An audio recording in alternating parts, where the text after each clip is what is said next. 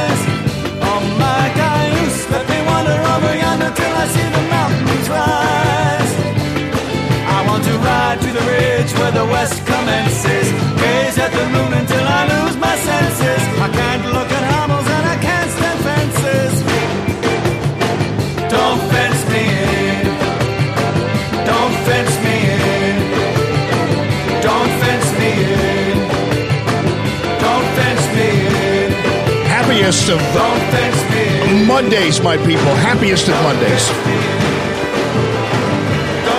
Happy Monday. Good morning. Happy Monday. Good morning. Good morning. Let's get these sound all together here. Hey, figure this out here. Yeah, there we go.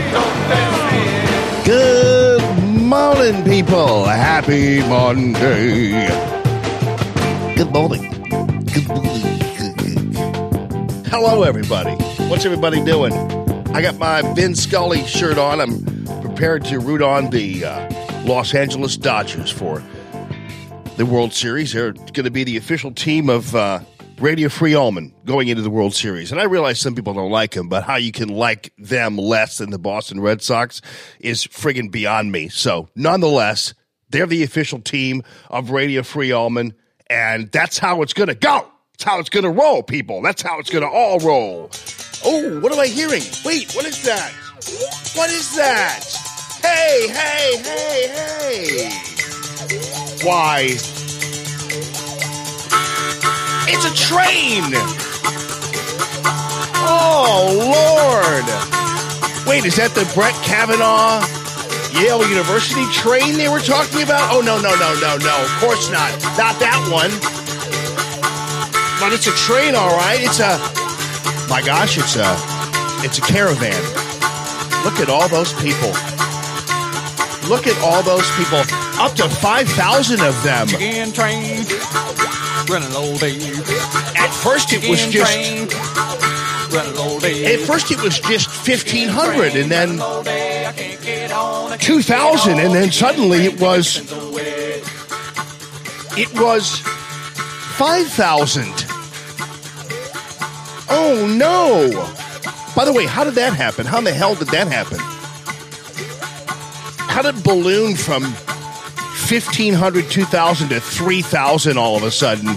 Laser beam in my dream. How'd that happen? Laser beam in my dream.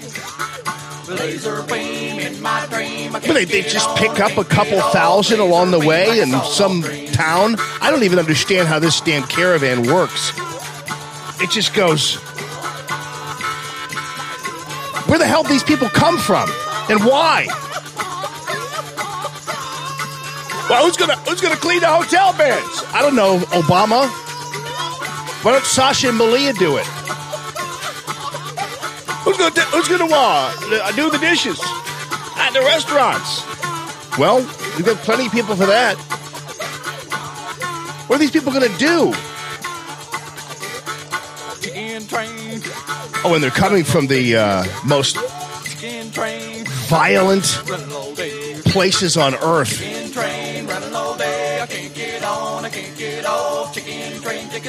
Oh, it's 7,000 now, Jim? You gotta be kidding me. Where are these people coming from?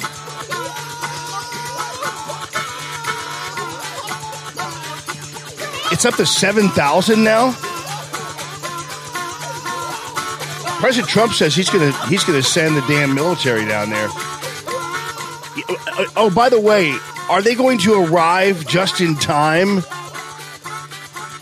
for the midterm elections? Is that what this is all about? Because right now it's uh right now it's October the hell date is it anyway?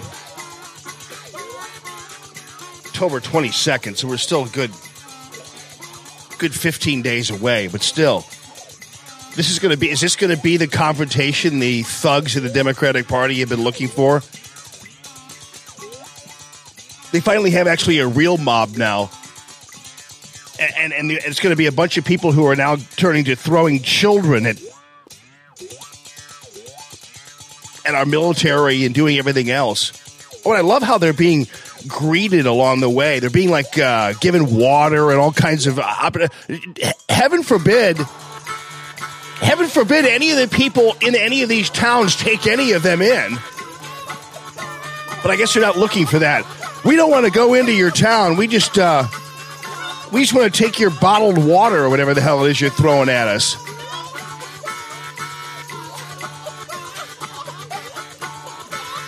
I didn't care. I just re-racked the chicken train midway through. You guys didn't notice, did you? Of course you didn't. I'm sure. What is there something racist about calling it a chicken train? Probably not. That's the one word that hasn't. Been, he called it chicken. It's like, um, yeah, but not really though.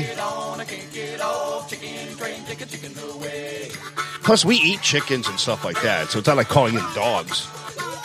I think anything you eat cannot be a pejorative term. I mean, pig, I guess, could be. Maybe we call them pigs, but pig can be a pejorative term. I wouldn't call them pig. Pigs. Yeah, they're, they're, they'll go through these towns, and the townspeople will shepherd them along. You know, none of these cities will ever take any of them in. But you know, who's counting? This is ridiculous. This thing is this thing is the biggest. Just add water and have your Democratic Party platform in in one fell swoop. This isn't right. This doesn't even look right. It doesn't look organic. They're picking up thousands as they go along the road. The, the people in these towns are are hailing them like they're all a bunch of South and Central America can Billy Jacks. Yeah, I made a Billy Jack reference. You don't you don't remember Billy Jack? You guys remember Billy Jack, don't you? The movie Billy Jack, Tom Laughlin or something. Let me see if I can find it. Be- Go ahead and hate your neighbor. Let me see if it's in here. I I loved Billy Jack when I was a kid. I don't know why. I don't. I can't remember what he did. That was back in the day when uh, they had all the, you know, the, the Law and Order movies. You know, or they and they had, um, you know, where where they they beat the crap out of hippies all the time. you know. Let me see this. Uh, Billy Jack. Oh, damn.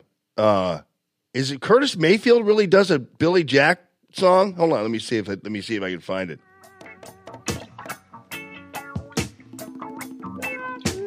Then you have Billy Jack by Curtis Mayfield. Then you have Billy Jack by Lenny Kravitz, which is a tribute to Curtis Mayfield. But I don't see. they have uh, Oh, here we go. This is it.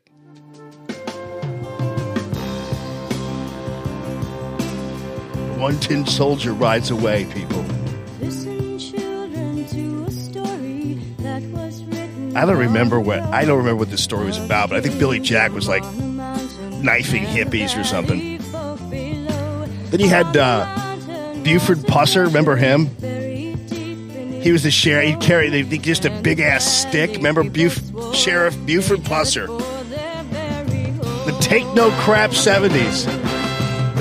Hit your neighbor. This one I don't I don't get. I just remember people were like thought he was a hero or something. Had a black hat two first names.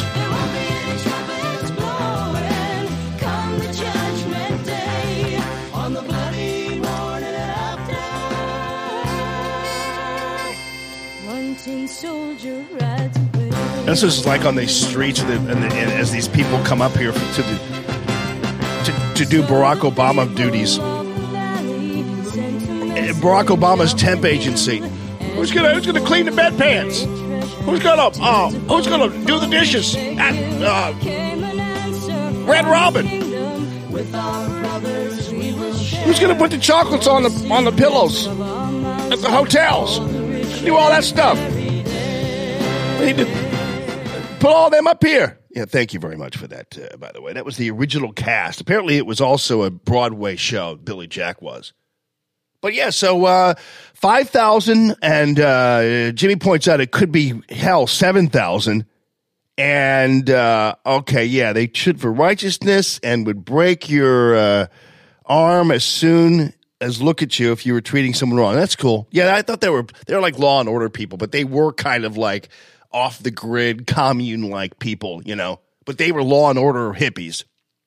Then you had Buford Pusser and that kind of thing. Anyway, so they're treating these people all like a bunch of national heroes. And the fact of the matter is, uh, as Stephen King has pointed out, these people come from some of the most violent countries in the world. And I don't know whether you saw some of the uh, the individuals. Some of them, nine of the ten most violent countries in the world are south of the U.S. border. 16 of the 20 most violent countries are also south of the U.S. border. So the remaining four are all small countries in Africa. So what you're seeing here, for instance, in the in the uh, in, in Honduras, for instance, the death rate is 94 people per 100,000. The death rate in Honduras. Individuals down there, they are violent people, some of them. That's just the way, that's just the fact of the matter. That's what they, some of them are. We don't know whether the people who are coming up here are like that, but we do know that Central America and South America are hellholes, people. Come on. Have you seen videos from Live Leak or any of these places where they just hack each other to death in the street? Some of these people, and you're talking about uh, you're talking about Guatemala, you're talking about Honduras, hell, Venezuela, Brazil. I mean, Brazil can be nice in some places, but Lord, that place is Rio de Janeiro. Man, that place is a sh- uh, hellhole, crap hole. Come on. And I and I guess I can understand why then these people are leaving there, but we just don't simply import a bunch of individuals who haven't been vetted or anything else. It's kind of the the way things work. And so there's a, there, are a lot of different ways that that that we could possibly uh, figure this out in the longer term. And her name is Jessica Vaughn. She's the director of policy studies at the Center for Immigration Studies. I have a tape of her. It's 22 minutes. Maybe I'll just put a link up on the uh, on the Facebook page for you to check it out. One solution will be simply just to close the border. And President Trump has indicated uh, he's he's done with this. He's not going to put up with this in any way, shape, or form. So good for him. I just want to say on behalf of the American public that we appreciate what Mexico is doing. Uh, they've really stepped up, and uh, it will not be forgotten. I would call in the military and I would seal off the border. I would close up the border. If that happens, and if that continues to move forward, the caravan we're talking about, you have some very, very bad people in the caravan. You have some very tough criminal elements within the caravan. But I will seal off the border before they come into this country, and I'll bring out our military, not our reserves. I'll bring out our military. Yeah. Well, uh, so so so he's talking about the real military now. Heaven forbid there will be some people who will say, "Well, he's not authorized to do that, and he's not blah blah blah." But the fact of the matter is, he has every authority to defend this country and defend these borders as commander in chief. You'd be surprised what kind of authority President Trump has. And again, once again, we'll have to surprise the left wing, as we always do, as we will, for instance, on election day, when we uh, when we Uh, rub their noses in the poop that they are laying out on the "Make America Great Again" floor. We're going to teach them a lesson once and for all to stop doing that. By the way, it did kind of turn on Nancy Pelosi over the weekend. I'll have more on that for you. Um, a mob, some guys who are like these anti-communist guys, almost they didn't seem real.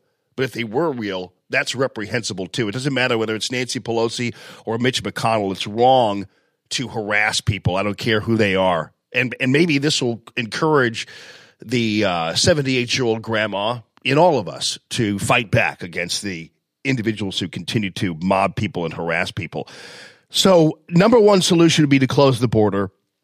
That's the easiest one. The president has authority to do it. It doesn't it doesn't matter what Chuck Schumer says. It doesn't matter what Jim Acosta says. It doesn't matter what CNN says. He can close the border and tell everybody to stuff it. And close the border completely. Uh, he can basically go through the the reasons why some of these people are coming here. Uh, th- there's there's there's this assumption that all of them are coming here to clean Obama's hotel room bathrooms. But but that but that's not exactly proven. That's not been vetted. That hasn't been determined. That hasn't been something that uh, that basically has said, "Hey, uh, what, why are you coming?" Now there are people who are coming probably to to clean Obama's hotel room floors and to put the chocolate on his pillow uh, because because because uh, we got to have somebody doing that. Who's going to do that? So yeah, we got to have somebody to do that for Obama. So let's just pretend that some of them are going to come here and and do that for and, and clean Obama's kitchen. So let's just assume that that's going to happen. Still, this caravan, first of all, doesn't seem to be organic at all it's so interesting how this is so close to the midterms, isn't it? So that now what what the Democratic Party can do is create this image of these uh, tired, teeming masses, and um, and wait till the news media gets a little closer. Right now, they're too scared to go too too far south because they'll all get their heads chopped off and they'll be put on a stake on a bridge but generally they're waiting for these people to come because they're not they're not going to risk their lives going anywhere deeper than uh, in the U.S. border. So they're going to wait, and then all they're going to do is take pictures of babies, and that's going to be pretty much it. And that's going to all take place over the next fifteen days. Uh, you know, you know this is going to go run right up to the midterm elections, right? You know how this whole thing's going to go, and they're going to be and and and they're they're going to. And Trisha, you're right. The timing of this is so suspicious and it just is it, and how is it that you can have 1500 then 2000 then 3000 4000 5000 then suddenly 6000 come on. None of this is passing the smell test at all. And and I don't know how it's happening. I don't know what's happening. No one seemingly is paying attention. I'm trying to figure out why, with all of our intelligence resources and everything else, we haven't gotten to the bottom of uh, of of what's happening here and why and, and and and how this whole thing went down. I'm I'm just a little surprised about that. Why we haven't been able to nail that one down. But nonetheless, uh, some of them uh, there are economic reasons for them to come here. They want to they do want to clean Obama's hotel bathrooms. But New York Times, Washington Post basically have said they're all here for economic reasons when they absolutely don't know. So we need to figure this out and figure out what actually is going on and and how this is all going to be uh, laid out here. You could also just simply uh, break up the caravan, and if they come in a big group, we'll shut the border down, and then uh, people are going to start popping in maybe individually. So you have to also say, hey, uh, we're not accepting these asylum claims. We're and, and, the, and the United States does not have to accept asylum claims. And, and and then if people are really that desperate to to help them, then let's go ahead and have them all hole up in the houses of Nancy Pelosi and Chuck Schumer and all the rest of the people who are bitching about this. Beto O'Rourke, let's let's have him open up the Beto O'Rourke migrant hostel and and see how that goes over for him and his family. Let's do it that way. Then we have the uh, uh, you have to make them make their claims in consulates or embassies in the home country. So if they want to if they want asylum and they want to gain entry to the US, then they're to seek asylum first by going to the consulates or embassies in their home countries. So instead of coming to the to the border, instead of coming right to the border and standing there, then we tell them, "Where are you from? Honduras." Well, then go to Honduras and uh, go to the U.S. consulate in Honduras, knock on the door, and do it that way. Yeah, go ahead and, and, and say you want asylum in the U.S., but go to the consulate in Honduras, go to the consulate in Venezuela, go to the consulate in Guatemala. Gua- I'm sorry, Guatemala. That's what you're going to hear too by the uh, by by the news media as they talk about things. Now, what's going on? These people are coming from Honduras, like this guy's from Boston, you know. Meanwhile, these people are coming from Guatemala. It's like, dude, you're 45 years old, you're white, you're from Boston. You don't have to say Guatemala. It's okay. We get it. It's Guatemala. It's okay. You're American. It's fine. You don't have to sit there and suddenly speak Spanish all of a sudden. Honduras. It's like, ugh. It's like that's Obama. Like Obama would go out there with his speeches. Honduras and Guatemala, you know, Mexico. It's like, dude, please. But listen, these people are coming, and it's going to be time just right for the old, you know, midterm elections. And and there will be people who will try to promote clashes and all kinds of things and make life difficult for people. I guarantee you.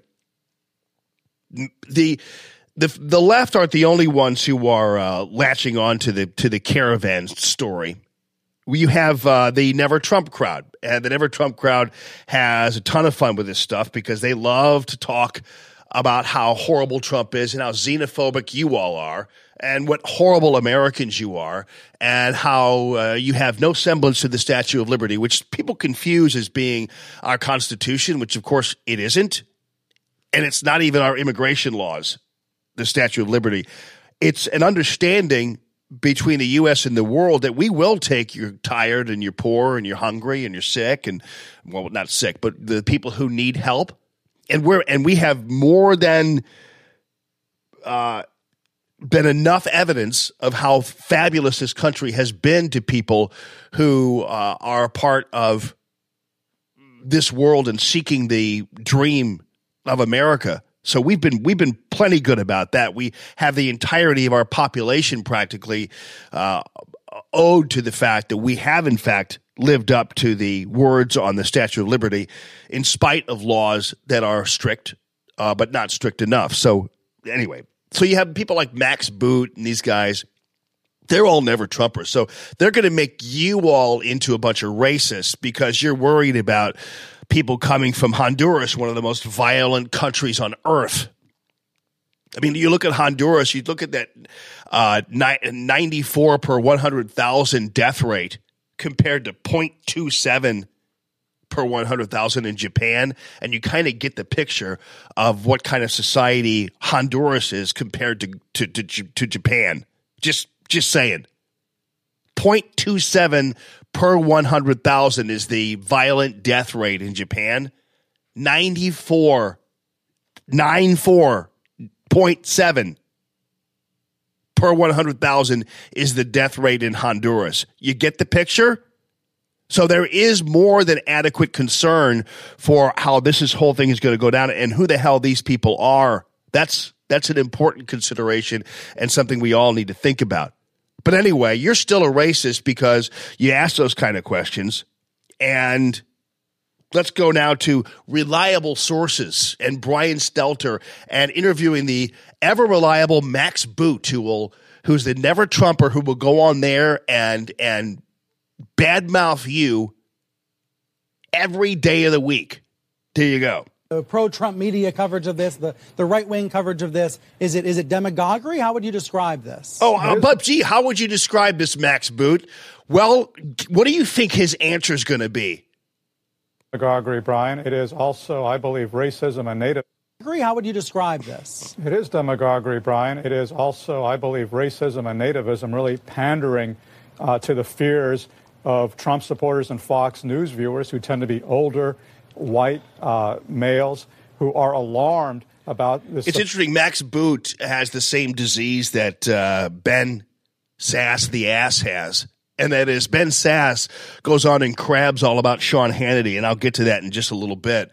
And Hannity's like, "Screw you, buddy! You haven't done crap as as a elected in 2014. You don't have one piece of Senate initiative to show for anything you've done. You've sat around for four years doing nothing."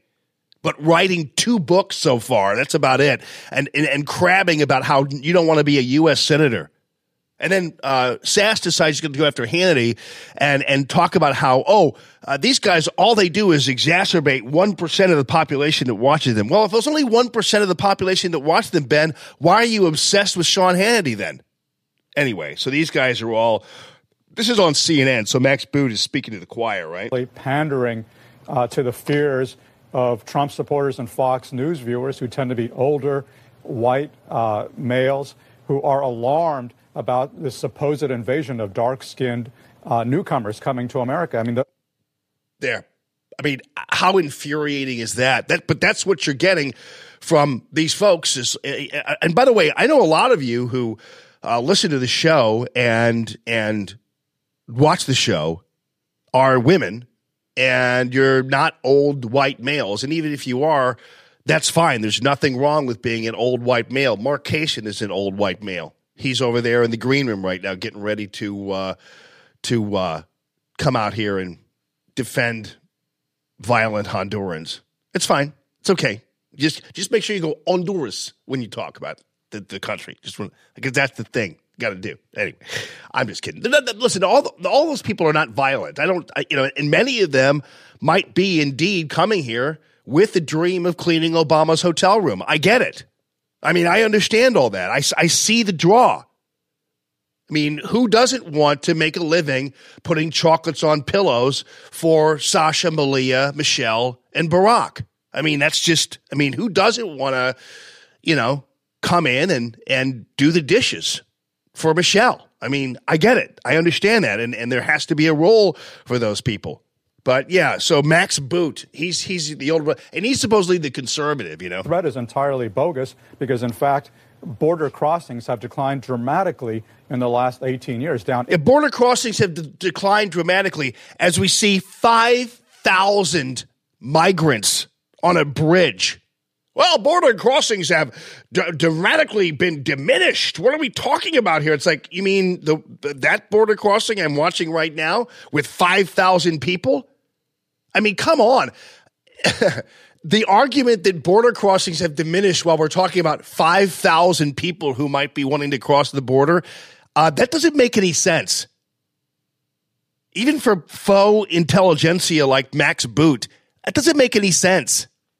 Well, you know, border, and we're watching a we're watching an aerial view of five thousand migrants as Max Boot talks about how well boarding crossings have diminished quite a bit here. border crossings have declined dramatically in the last 18 years, down 80%. There is not this massive army of, of illegal immigrants, and these people are not Yes, there is. We're watching them. Five thousand of them. Illegal immigrants. They are refugees who are seeking legal admission to the United States. If you are a refugee and you're seeking legal admission to the United States, you go to the consulate. You go to the U.S. Embassy in Guatemala or Honduras or Brazil or Venezuela or wherever the hell they're coming from, and you seek asylum that way. That's how it's done.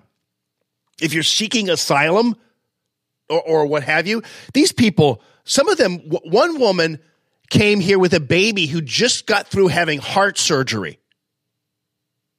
Where, where do you think the baby had heart surgery? The baby had heart surgery in the South American country from where she came. So, okay. Uh, so, so her baby had heart surgery. Is that a sign that, uh, that she's suffering there in, in, uh, South America when she's, when she, her baby has heart surgery and okay, ready to go hit the road now. I mean, come on. These people aren't suffering down there. Some of them might be, but most of them don't seem to be. Fresh off a heart surgery, you're dragging your baby on a 5,000 person caravan?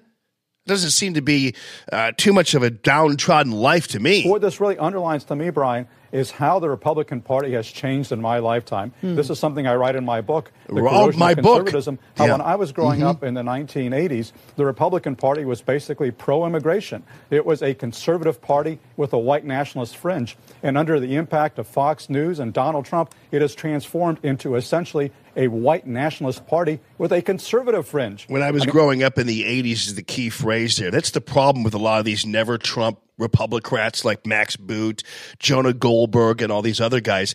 They, by the time Ronald Reagan took office, they still didn't even have their driver's license. They know nothing about Ronald Reagan. They're the same ones who said that Ronald Reagan was, uh, uh, was was against tariffs when he was the biggest tariff guy in on the planet. He he taxed clothing pins for crying out loud. But these guys don't understand that because they've been uh, weaned by their globalist masters like Bill Kristol there at the Weekly Standard and the National Review. These are a bunch of puppies who have no real real life experience uh, and, and never actually ever voted for Ronald Reagan. They talk a lot about Ronald Reagan, never voted for Ronald Reagan like I did, and they know nothing about Ronald Reagan. And Ronald Reagan, yeah, there was the there was the amnesty of 1986. I get it, but Ronald Reagan was also a tough enforcer of our borders as well. And, and yeah, what did did we have wind up giving amnesty to 26 million people, or I'm sorry, six million people? Yeah, it was it was not a not a, the greatest move because it just encouraged more people to come here. But nonetheless, Max Boot knows nothing about Ronald Reagan. I knew Ronald Reagan, and you know what, Max Boot, you're no Ronald Reagan. Without further ado, ladies and gentlemen, our national anthem.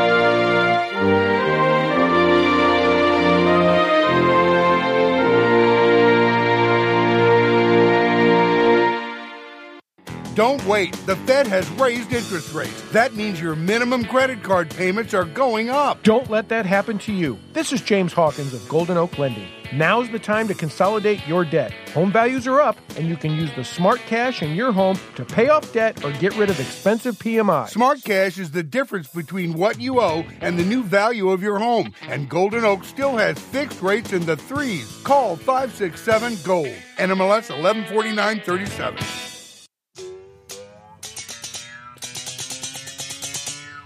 Can't get enough. Can't get enough. Can't get enough of the Chicken Train.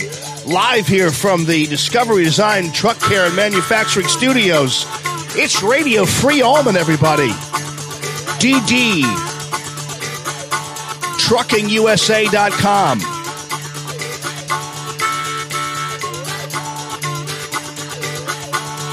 Here they come.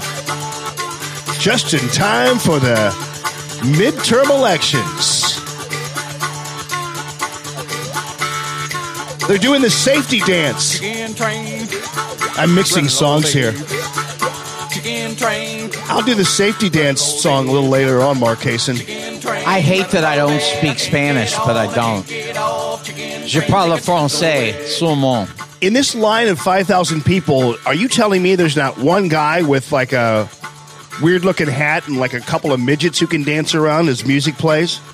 Isn't it interesting the way the two sides view this? Because I don't see how this could possibly be a positive for the left. I mean, this is exactly what Donald wants. He wants these people coming here so that he can point to them and say, I'm going to close the border, I'm going to send the army, I'm going to all of which is is lunacy.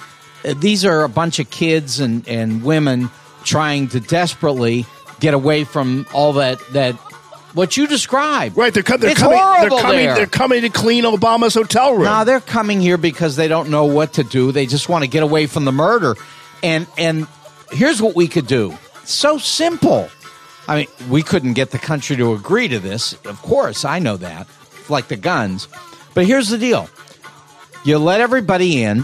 oh God, Everybody. that's a bad. That's a bad start. bring, bring them bring them in. I know. What we'll that's, do is that's we'll, the first thing. Right, we'll let everybody in, and then everything will be okay. and no, no. We'll give the That- kids some com, some uh, That blocks no, that's right. And, set, and have them watch a little TV you set up while a, we talk to the parents. you set up schools down there. Oh, great! You send American We, they, kids. they don't even they don't even build schools in North St. Louis. No, no, I- I'm just going to get to that. I'm getting to that. You send them down there. You set up all these schools. You you educate the the adults. You educate the kids.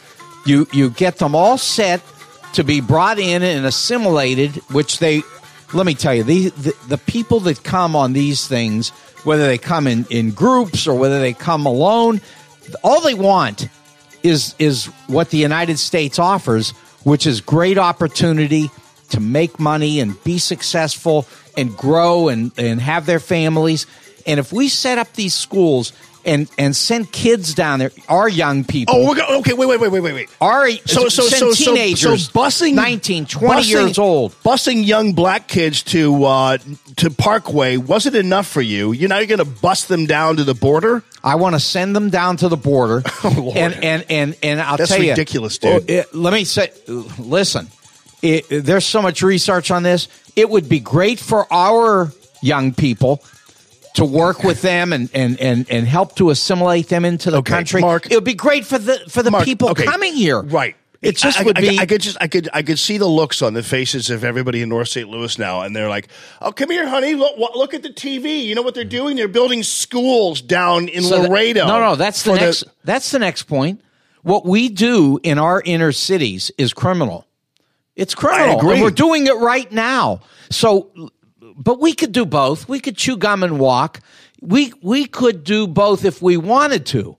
Trust me, we don't want to. we need to close the border. That's interesting, though, how you say. So you're thinking that. So while we're thinking that this is the, uh, this is actually a creation of the left. Yeah, I think Donald's paying the people. You think this is? a I think Donald's right? rounding them up and Oh. bringing them up here to try to see if he can get his quote base Right. to be and, scared. and, and, and none of them and none of them would uh, would would ever like drop the dime on Donald Trump. Well, I don't right? know. Why would George Soros do this? I, mean, Well, there's no. because, it, because it hurts because- Democrats. no, because look look at what happened. Look at what happened at the border when they started to separate the families and how much the news media and the left what how much they got out of that. we have we have kids right now in cages still, even though the courts have said to get them out of there. We we have put kids in cages. This is Donald's plan. I'm sure he wants to put adults in cages too before he's done. No, he just. But- I but think. I think. Okay, here's what. Here's 15 days the- he's the- through. Mark, the idea that somehow we're going to just simply take these people in and then start building schools for them is ridiculous. It's not tolerable. Especially when you have people in the U.S. who aren't being treated similarly. No, no, well, of course we should do that. And, and your point about your point about fleeing violence again. There's a process by which people seek asylum and become refugees. You just don't sit there and pile people on at every bus stop. Uh, going from fifteen hundred, I think the are they are they taking the are they using the Claire McCaskill mode of travel where they're actually is it true they're all just actually flying in cargo planes being dropped off? Isn't that silly? Uh, whatever. I'm just saying it- I, it- you can't. I, I don't know who organized this, but I mean, I look at it and I, I, I say to myself, what is going on here? Right. Where Somebody- do they get so you believe thousands of people? so you believe it is organized? By Donald, sure. Okay, but you believe it's organized. Well, it seems to be. Okay, well, good because then we're, then we're like on our way. Because the bottom line is, we never even saw this coming. Suddenly, it was fifteen hundred people, and they're coming from some of the most violent countries on earth. Which doesn't mean they're all violent. It means they're trying to get away. Well, maybe, or they're they're trying to come here uh, and, and do the same damn thing, which Oh, is no, it's fertile They- ground for some of these people. They would come here secretly if they were trying to do that. They would not advertise with thousands of people coming that would be across that the would be border. the, that would be the perfect thing to do. Come because on. it's it's it's much easier to infiltrate and push yourself into a mob than it is to come singular, like oh hey I'm here, as opposed to hiding and acting, you know, and maybe holding a a, a, baby here and there. Do you think that the United States wants thousands of Hondurans No. to cross the border? No. I don't think so either. Let me tell you, even the left, I think, if you talk to them individually, are afraid of this. Well, you're taking the Not- you, you actually I'm not. No, I want them here. You're you're taking the Beto O'Rourke uh, thing, which which by the way he's not going to win that Senate seat. We'll you find out two weeks. Yeah, well, I know we'll find out in two weeks, but but he's not going to win that Senate seat. But He might. You're taking the Beto O'Rourke uh, approach, which is Sure. I know what we'll do. We'll just start spending more money to accommodate these people. Definitely. Again, it, but but Mark, it's, It's a ins- peanut amount of money. it- it's, it's nothing. It's actually an insult to the very people uh, that the Democratic Party claims to help. Uh, and and and that is a situation where you know the, the the the they think they're looking out for the worker, the American worker, or the inner city black person, or whatever, and they're not doing any of that by simply adopting a whole new slew of so-called workers here, you know, and under the guise of being able to clean Obama's hotel room. Well, It's first just of all, not going to happen. I, I am working every day on behalf of what you're talking about. That's what I do. I mean, working, fighting to to advocate for providing real education in the inner cities that get these kids out of cars with guns under their seats and all that, which I, I've told you. I mean, I work with these young people. I know what they're doing. They tell me Uh, they are violent. Uh, not because they want to be, because they just don't even know what else to do. They want to protect themselves. They're actually like you. They want a gun to protect themselves from a bad guy. I mean, I, I, I don't I don't want to. Again, you missed the point about why I have a gun. I've told you this before, right? to protect yourself. To- right, but but not to protect myself from a bad guy. Yeah. But to protect myself from you and all the statist government addicts out there and the, my government itself. No, from to protect yourself from me, all you need, if you remember the movie uh, uh, Field of Dreams, all you need is one of those DDT spray cans. remember that now? Right, I do, yeah. yes. So okay. Yeah, I so do. one of those, and you'll get rid of us. Well, but here's the deal. But but again, the reason why we have guns is not to keep from getting carjacked. We it- it's to keep from having troops quartered in our homes. Oh come on! It- They're, it never right to the- coming. I'm just telling and they're you. never coming. I'm just telling you. No I'm- I'm American telling- president except Donald would do such a thing. Look, uh, in two weeks, hopefully, we bring this back to some level of sanity, because, and you described it perfectly this morning. Of course you, I did. You, you, of course, you definitely don't want people running after McConnell, screaming at him. And you also don't want people running after Pelosi, screaming at her. Well, we shouldn't be screaming at anybody. I understand now. Now suddenly, though, everybody seemingly is concerned about this. Now, now Ben Sasse. The first time you're going to hear Ben Sasse, the ass, talk about uh, mobs is when they attack Nancy Pelosi. He's ne- he's never raised one damn uh, f- uh, point about Maxine Waters, everything else. It's all about Trump, everything else. So now suddenly people are taking notice that there are mobs out there. Since you brought it up, let's listen to the mob attack Nancy Pelosi. You want to hear this? Why? No, no problem, no problem. Excuse me, this is a public walkway. So. They're they're they're attacking her and calling. Fucking communists! You don't belong here, you fucking communists!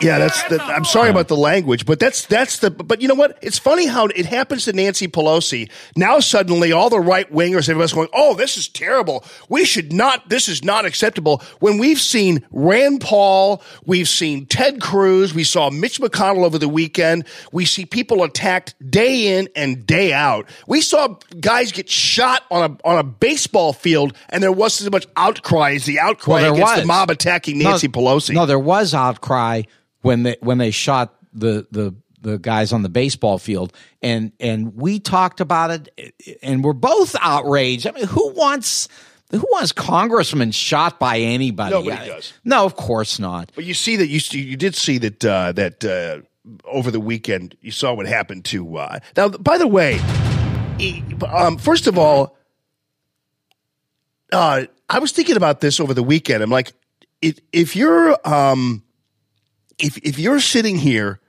you're and and you're at a restaurant, and somebody comes up and screams at you.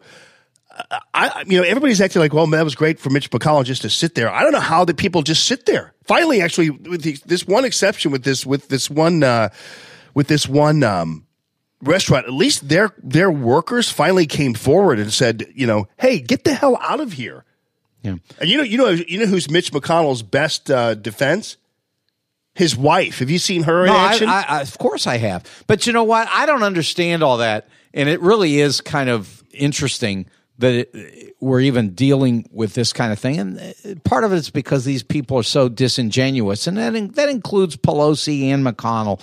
But let me say this: you, you know, I tell you all the time when I go into restaurants, I am approached by left people, but also by many right wing people, conservatives who come up and want to hug and want to talk and want to talk about you and and and and they say look I, I don't agree with you but you know we love what you guys do you know, i don't hear any of this i have never had anybody come up to me and give me any trouble you're our not Muppet. one You're you're our little Muppet. We love you. yeah People people uh, love you're no, but, huggable. But no, there's no reason for this.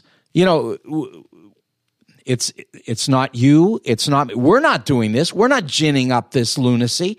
Who's ginning it up? Come on, you know who it is. Oh, come on! Don't don't, start. Well, you know who it is. There's no, no. other person. Oh, Who wait, else wait, wait, is wait, it? wait. It's not Barack Obama. It's not even. It's not George Bush. Here's here's the problem with that mentality, though, Mark, and and and that's you just saying that basically is why these people continue to do this kind of stuff because you're acting as if every time there is a uh, the, President Trump opens his mouth, somehow he's being divisive. Like when Barack Obama stood up for what he believed in, it was like, oh man, that Barack Obama, he's amazing. Look How how, about artic- George- Wait, how about look George how, W. Look how articulate he is. Well, uh, Bush never stood up for for much. no, no. no I'm But just, saying, he he didn't cause any of this well, trouble. yeah. I mean, if he could, if he could, if he could speak two words together, understandably, most of the time, yeah, he did make a little bit of sense. what But about Ronald Reagan? Well, Ronald Reagan was awesome, but you know what? He was our enemy. I, I hated Ronald Reagan. I, I Right. was I was at the University of California when he was trying to destroy it because he was a mental midget. Uh, you know, and, and I know. and- but but we didn't we didn't try to kill him. Uh, President Trump is a lot like Ronald Reagan because when uh, when when I was a kid, and and of course I Ronald Reagan was the first vote I ever made was for Ronald Reagan in '84. So I I was uh, um, let's see, no wait wait eighty yeah eighty four was I think the first time I could vote because I was eighty one uh, eighteen. So yeah, it would have been nineteen eighty. Yeah, I, I couldn't vote till. I couldn't. I can't remember. I think I was. I think it was. Eight, it was eighty four when I first voted uh, in a presidential election.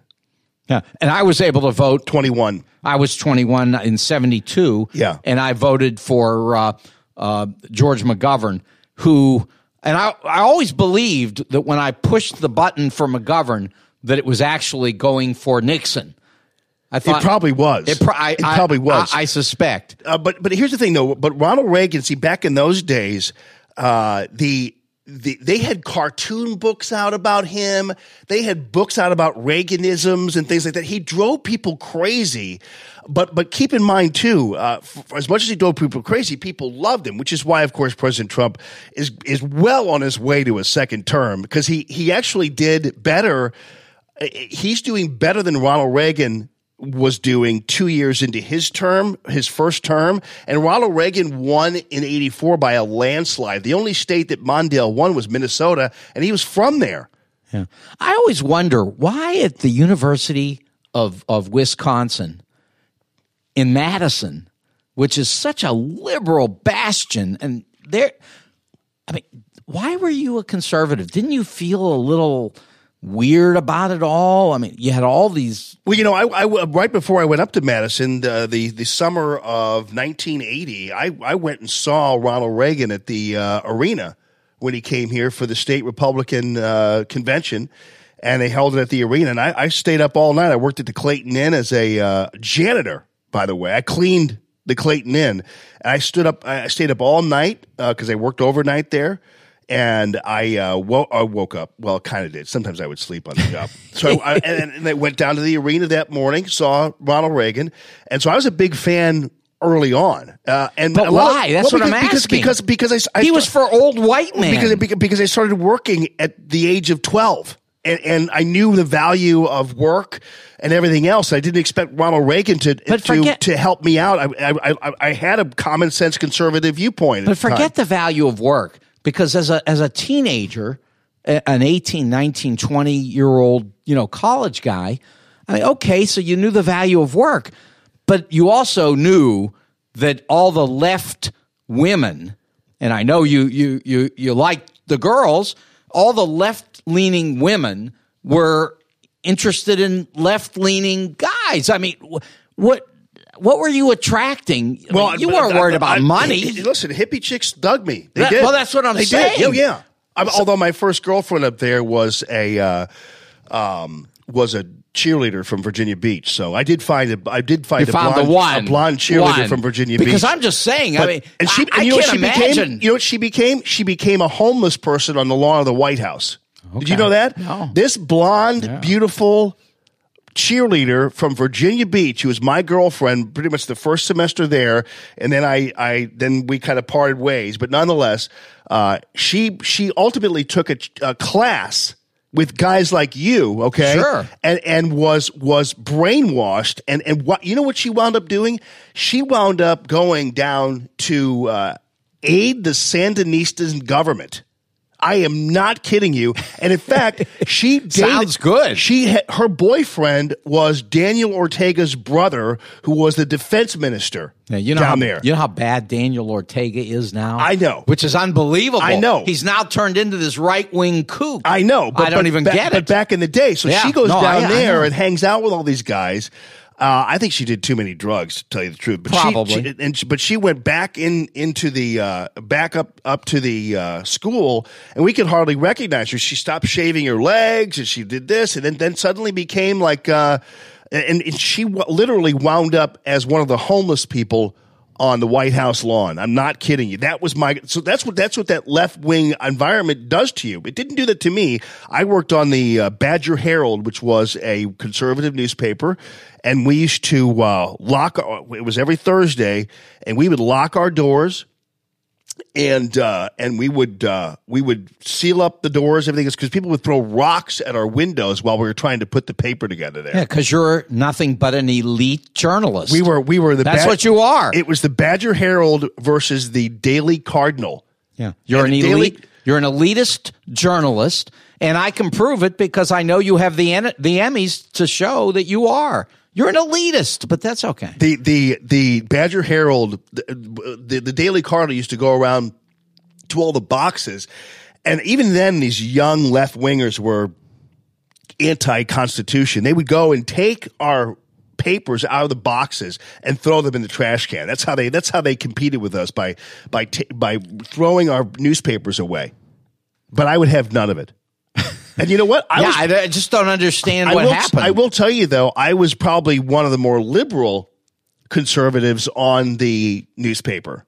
because these these guys who were working at the Badger Herald then were some pretty dyed in the wool conservative dudes. I mean, they were pretty up there. I was a little more hippie dudish with with them because I was from why, the city. So why are you afraid of setting up schools at the border to help these people who come over to become great American I'm, I'm not citizens? afraid. I'm, not afraid of it. I just think that first things first. I mean, uh, you're going to set up schools for these people who just came over here, really just to clean Barack Obama's hotel no, room. come on, that's just a Uh, no, it's not. It's a- who's gonna, being who- funny. uh, Who's gonna? No, who's gonna turn the pillows for me? It's just being Who, funny. who's gonna? Who's gonna clean up? Who's gonna feed the dogs? Yeah. I, I mean, you know, I that- have that was- worked, but no, I have worked in St. Louis public schools. You keep interrupting with, me. with these immigrant kids. They are terrific. I get it, but here's the deal: the the the, the optics on the U.S. suddenly saying, "Oh, come on over the border, you five thousand people, where we don't know how the hell you got here. Let's set up schools for you because we've got people in St. Louis who who don't have schools." Or adequate schools to go to, and if they do, the windows are all broken, and and they're black people, and it's kind of like okay, it's not cool to sit there right in. Fr- it's bad enough we build friggin' football domes that that that that create that cast shadows on their homes. But but but but to go ahead and and have them watch us build schools for people who didn't even bother to take even the the, the a modicum of effort to become citizens here. Right in front of the noses of the, of people who were born here, it doesn't make any sense. I'm tired of this too. W- what's done to these inner city young people? I I can't say it enough, and and I work every day to try to fix it. But but all I'm saying is that that look, you're worried about the money for the schools. You bring those kids in here. I'll bet. You know, everybody talks about George Soros. I'll bet that George Soros will put up the money to set up the schools. Now I, I'll guarantee it. I know he will. Okay, well, so you won't if- even if- have to. if- you won't even have to spend any money for it. Yeah, if, if it's George the, Soros will spend spend it's the money. If it's the George Soros Academy for Wayward It- it would be. Hondurans, It would I'm be. good. I mean, well, I- let it yeah, we, we could go down and teach them broadcasting. They'll end up in this studio. Yeah, it'll be like, you know, it'll be the Dead Poets Honduran Society. Sure. Be- I, the George Soros, I can just imagine. Soros will spend the money. He'll line the walls with ivy, and they'll all have uniforms on, and uh, I'll and show- then, and then they'll clean Barack Obama's hotel bathroom. I'll show you the grants that are available. It- it- he'd put up. He he's got billions. Who's going to put the chocolate on my pillow? Uh, you could That's be funny, but that's what they say, though. That's what they always say. I'm telling you this. right now, we get George Soros. He's, he starts these schools. We bring the kids in, and Donald will be neutralized in 15 days, so we won't have to worry about that. It'll all be perfect. 15 days. As I said earlier, um, I will tell you this, and I and I thought about this, and I'll continue to use this line. Ultimately, what's going to happen is that on November eighth, which is the day after November seventh, okay, I will be here in the morning, Right. Okay, and I'm going to have through the Radio Free Allman product, I'm going to have a figurative rolled up newspaper, okay, and and you're going to be here. I won't hit you with it. but I'm going to have a figurative rolled up newspaper that I will figuratively hit you with on the nose for all of you left wingers daring to pee and poop on the Make America Great Again kitchen floor. Yeah. Stop doing Well, that, shouldn't and we will that. teach you. And, and, and what we'll do is we'll teach you. I'm going to I'm to do like they do with puppies. Do they still do that with puppies? This, by the way, I mean, Not, not out of not out of Petropolis, which needs to be one of our Okay. sponsors. But yes, well, go but- well, then they. The, but what they do is that you is you is you push. Usually, what you do when you train it. Do you ever have a dog? I have many dogs. Do you have a dog now? Yeah, my little Maltese. Yeah, What's his name? Gizmo. Gizmo. Cute dog. Yeah, Did you get that from the old school? Uh, the from, from the Grem- the Gremlin movie. oh right, okay. Yeah. Gizmo. Looked like Gizmo. Why would you name a dog? He looked like a gremlin. Okay. Yeah. So anyway, uh, I th- th- what they do when they pee on the floor or poop on the floor is you push their nose in it. Although that's probably not cool these days. I don't know. I don't, if the rules changed about Ruins dogs. their their psyche. Because You normally wanna- what you do is you push the you put their nose in it and then you swat them on the nose with the paper.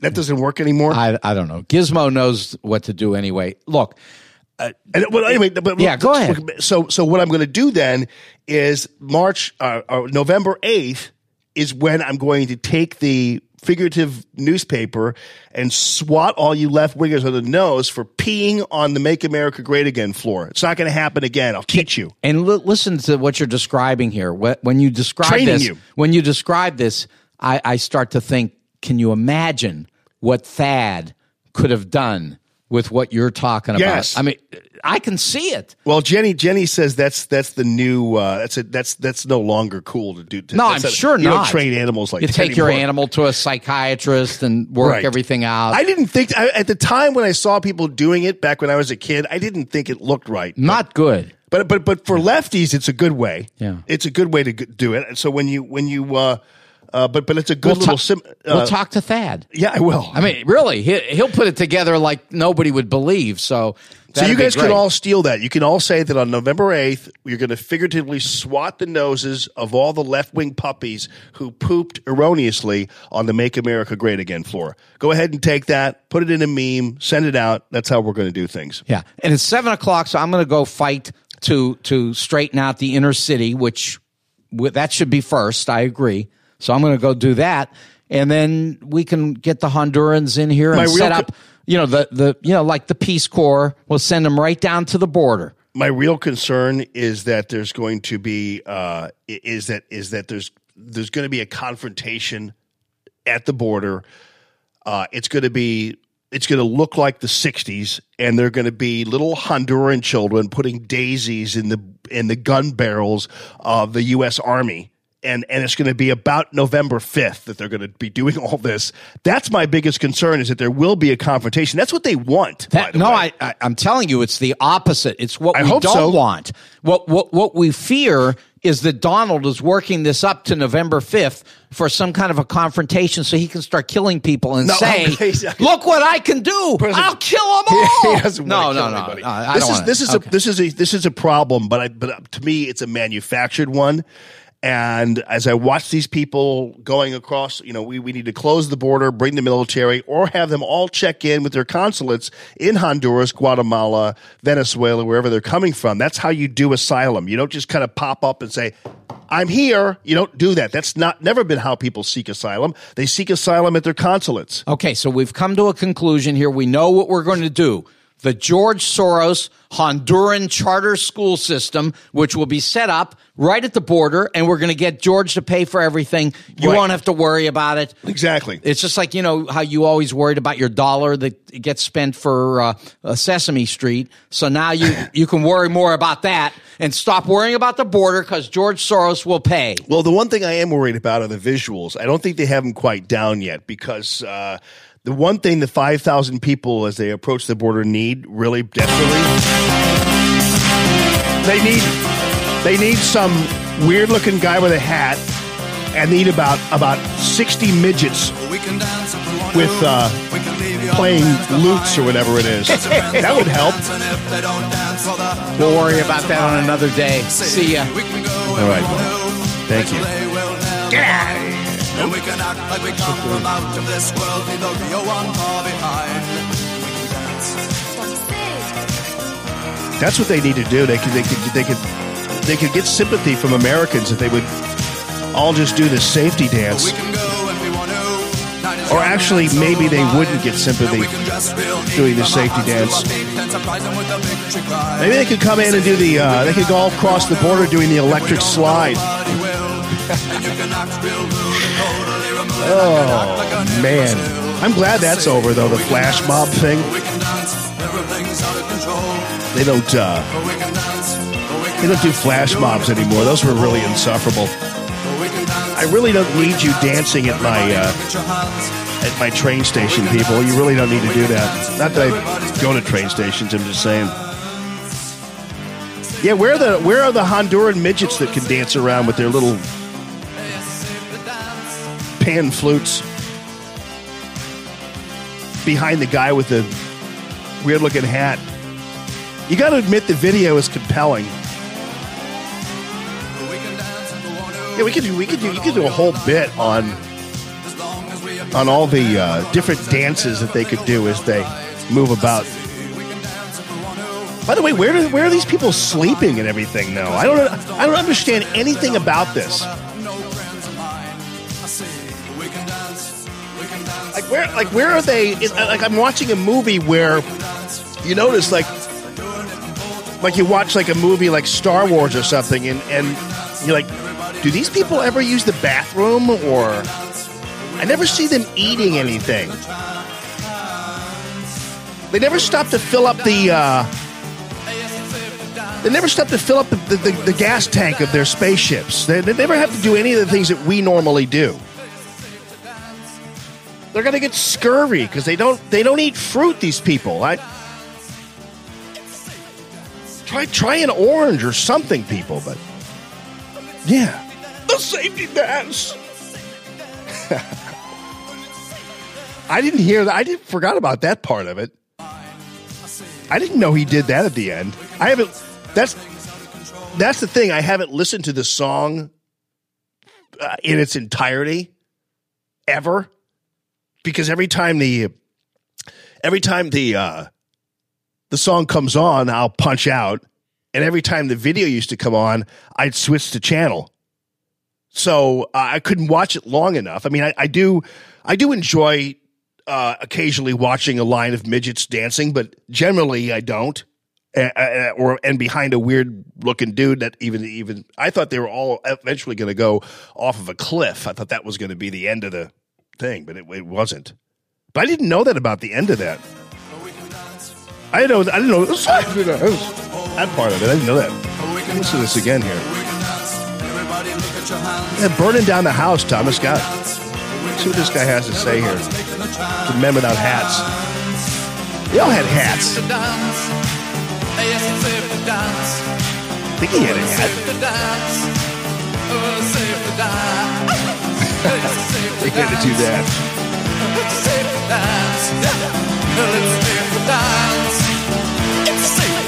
That's a safety dance. Oh, it's a safety dance. Okay. All right, I get you, man. The men without hats. Although it it seems to me that they all had they all had hats on there in that one. First thing I remember knowing Hi, Merle. the lonesome whistle blow. Merle decided to bring up the rear end there after safety dance. That's because men without hats, on a freight train leaving right? Uh, you have men without hats on your iTunes list, and guess what comes after that? Merle. Men, Merle. Just letting it play. Oh, nice to have Merle Haggard pop in after all that that travesty of justice we just saw. Oh, did they pull me off? Damn it. They did get caught up, didn't they?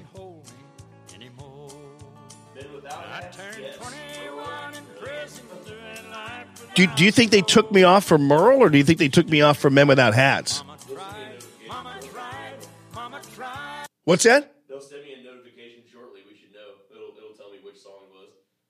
I bet it was. Uh, I bet it was. Um, I bet it was for this the Men Without Hats. I just played it too long. Damn it! Always overplay my hand. I feel like I'm, I'm. I feel like I'm a member of the left wing now officially. So I always take it. I always take it one step too far, where I just kind of go one more step there, and I and I ruin everything, and they and then they pull me off. Anyway, so so the fun that they're having with all this, by the way, here's here's the thing. There there is one, and you all can let me know how you think about this. There is one school of thought, first of all, where you have a situation where you have a uh, you have a, a definite problem, like for instance in Honduras. I'm going to compare this to you. So, so on the one hand, we can say a lot of these people coming up here are coming from really violent countries. And as Mark and I argued about, so do you think that these people from violent countries then are violent themselves? Or are they seeking asylum from that violence? Let's pretend, for instance, and I'll give you the I'll give you the facts here very quickly. So since a lot of you were just hopping on the stream, and I'm getting you back up on the uh, on the Facebook page, and that's fine. We'll uh, we'll go through that again. Man, I'll tell you, they they did the men without hats thing. Do you they really do they really deserve to be? Uh, are they really in the in the realm of let's pull you off for playing Man Without Hats. I mean, is that really warranted? That song should be in the in the in the public domain by now, but it's but apparently it's not. I should I should have the right, although I don't really have the right to anybody's music. I I I, I I assure you that. But you know, at some point, Men Without Hats becomes everybody's song. But I do want uh, I do want Men Without Hats to get to give it's their art. It's not mine, and so I I I, I should not you know um, steal their art. Anyway, so here's the deal with the and we'll, and then we'll move on because I want to go after Ben Sasse because he and Sean Hannity are fighting, and and of course you know who's going to win that one, the the person with balls. So Hannity's going to win that one. So we have um the the facts are what they are. So in Honduras, for instance, you have a death rate that is uh, 94.7 people per 100,000. It's a pretty high death rate when you compare it, for instance, to Japan, which has a 0.27 per 100,000 death rate. 0.27 versus 94. And there's no point in front of the 94. This is 94.7 per 100,000 in Honduras. This is a violent death rate, by the way. 0.27 per 100,000 in Japan. So there's no question Honduras is a rough ass place. And so at that point, you say, okay, so do these people have a good reason to leave Honduras? Yes, they do uh, have a good reason to leave Honduras if that is indeed the case. But there's a process for leaving these countries. This is not just a little thing here. And a little later on, I think I'm going to go ahead and let you hear the entirety of this interview because it's very compelling from a woman who has all of the different kinds of uh, solutions that uh, that that are there. One of them is closing the border, but the other uh, solution is if you are normally a migrant and you're a normally a person who is seeking asylum and trying to go someplace else. Uh, you are a person who is uh, going to a consulate. This is how it works. You go to your consulate or your embassy, uh, the the U.S. embassy there in in the uh, country where you are. And so you are going to then go to the U.S. consulate, for instance, in Honduras and say, you know what, I want to get out of here. I'm seeking asylum from the terrible violence here, and I want to get the hell out of here. Now, that's how normal people seek asylum. That's how a lot of people even seek refuge for that matter. So it's not you know beyond the realm of comprehension. We could require 5000 people coming from a variety of different countries to do it the right way and seek asylum through uh, the that outlet. So let's pretend that these people have a legit reason to leave their countries. Now i believe that just simply coming here to find a job cleaning barack obama's hotel room isn't a compelling enough reason to simply team across a border illegally or go through you must go through all the other hoops that everybody else has. Now uh, mark was suggesting earlier that we just sim- simply build a bunch of schools for them and blah blah blah. But uh, you know the, the bottom line is you you uh, you have to be in a situation where you support uh, law abiding actions and and just simply having a bunch of people pushing their way across a border is uh, is not legit. It's it's not a way to go. Now I do have to admit, and al- although I will tell you that there are only a few people. Uh, and and Mark pointed this out, I think, and, and I think the left is being very very careful about all this right now. Uh, the the people who are probably the most obnoxious throughout this whole thing are really the the never Trump crowd.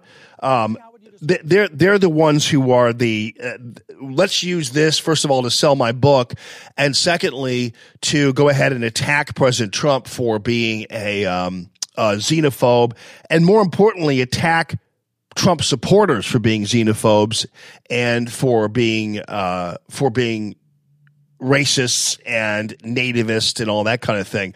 Uh, and the, the, the, the people who are barking the loudest are the never Trumpers, which I find interesting. Max Boot is uh, one example. He was on with uh, Brian Stelter at Reliable Sources. And of course, he did the usual thing.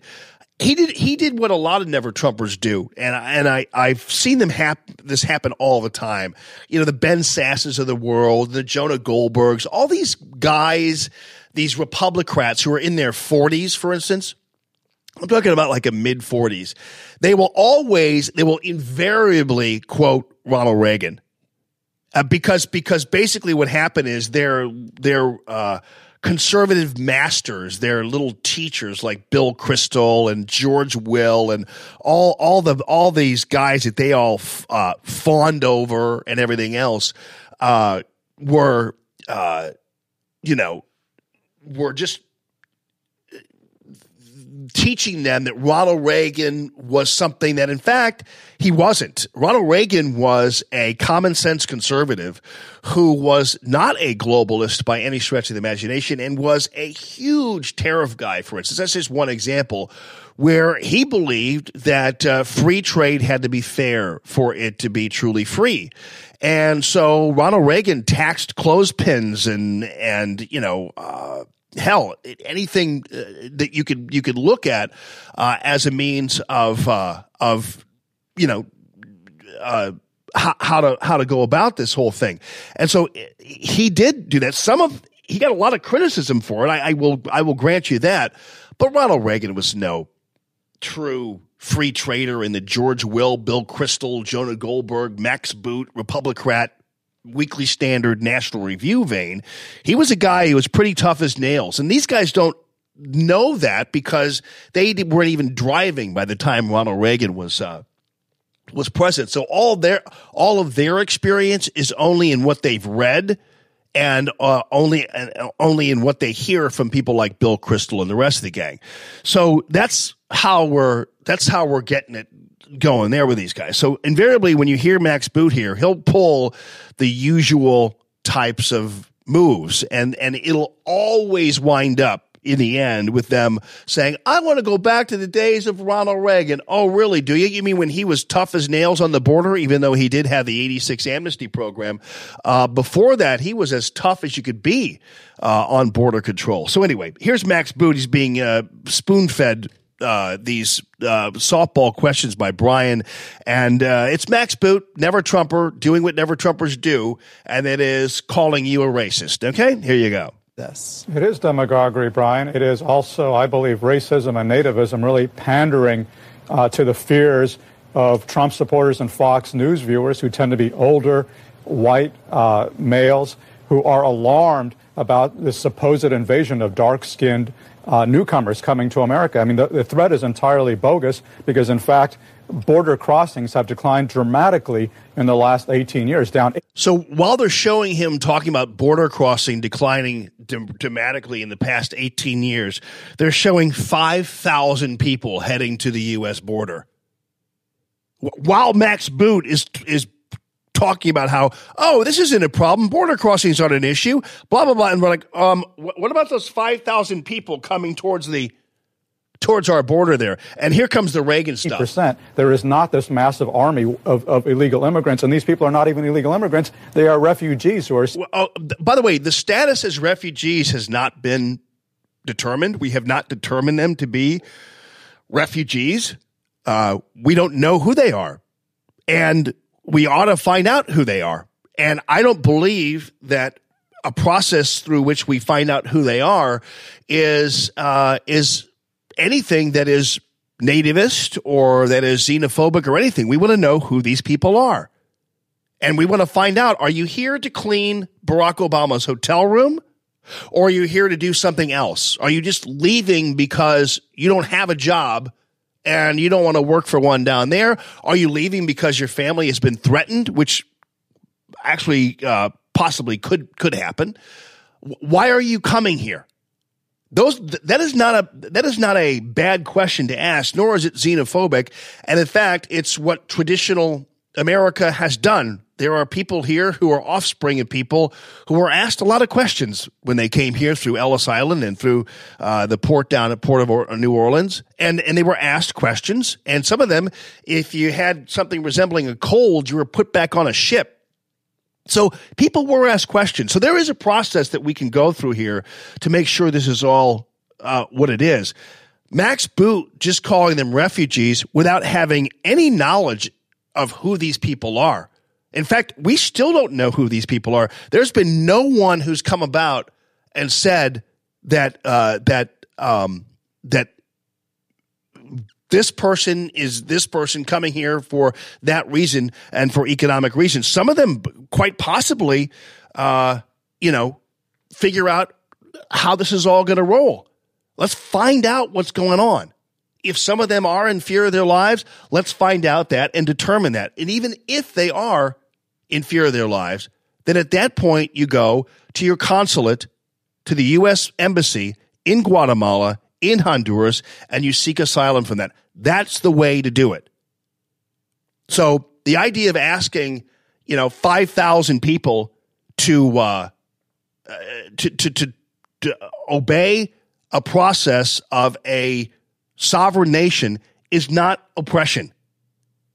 To find out exactly what they're doing, whether they're here to put the chocolates on the bed of Barack Obama's hotel, or are they here because they're truly in fear of their lives, or are they here just for the hell of it, or the, or are they here to do harm? Who knows? We don't know.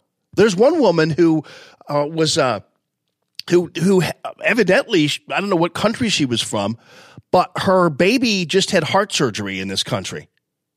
Now, if you're if you have a baby who just had successful heart surgery in a country that you're fleeing, the question is, okay, so why are you leaving? And, and why are you coming to the United States? Is it, it, it can't, is it economic oppression? Because it seems like your baby in heart surgery was well taken care of down there. So what is it that you're fleeing and why? And, and, and that's not, that's not a bad thing to ask. Anyway, Max Boot continues here. legal admission to the United States. But what this really underlines to me, Brian, is how the Republican Party has changed in my lifetime. This is something I write in my book, The Corrosion of Conservatism. Yeah. And, and, and there's Max Boot hawking his book again, just like Ben Sasse the ass is doing that we'll get to in just a bit. Oh, by the way, my book says it's deterioration of conservatism. Uh, open borders is not conservatism. Uh, obviously, uh, appreciating the United States of America and and appreciating laws is common sense conservatism. I don't know what he's talking about regarding uh, this this idea that somehow open borders is conservative. Now I know there are libertarians out there who believe that and who think that way, and, and I get it, but and and that there should be no borders, but you have to adjust to certain norms of modern society. It used to be back in the day when we weren't even a settled nation that there were no borders. I, I get that. But if you just look at it from a practical utilitarian measure, and I've done this before with you guys, I've told you before about the good woman of Sichuan, the Bertolt Brecht parable, you know, which, and this is something that, that uh, people who are philosophers and pragmatists and others actually intellectually entertain this idea. And, and it's, and it's a matter of, um, uh, it's the, it's the typical utilitarian argument, uh, versus, you know, uh, the open borders argument, whatever. But you have to do what is best for your country. You have to do what is best for your society. Uh, the the and you have to do what is being adherent to the Constitution is, and that is defending your borders and defending your econ- economic interests and defending your country. And so there's a compelling argument to be made that defending our borders is indeed a defense of uh, of our country and our people, and is constitutionally acceptable. So back to the good woman of Sichuan. We've had this before, where you have a uh, you you have a society that cannot can only take in so many people for it to continue to successfully handle the people who are already there in in in the greatest society where Mark Kaysen talked about this, where you have uh, people coming in, and then automatically there are people with money who are going to build schools for these people and houses for these people, and everything will be taken care of, and they won't be a burden. But that's not the society we live in. We we have a lot of people who love the idea of having open borders, having people just crossing, but wouldn't in one second have them living in their homes. They wouldn't in one second take any of them in, and they wouldn't in one second give $2 to any organization that would. These are people who just love the idea, and it makes them feel good when they hang out with their fellow lefties to say, oh, yeah, open borders, great, perfect, you know, and then would never lift a finger in a million years to help these people. So you have a you have a you have a vested interest in in making sure that you protect your society from outside forces that will not allow you to protect your society if you let those outside forces in. That's a very pragmatic, utilitarian way of looking at governance.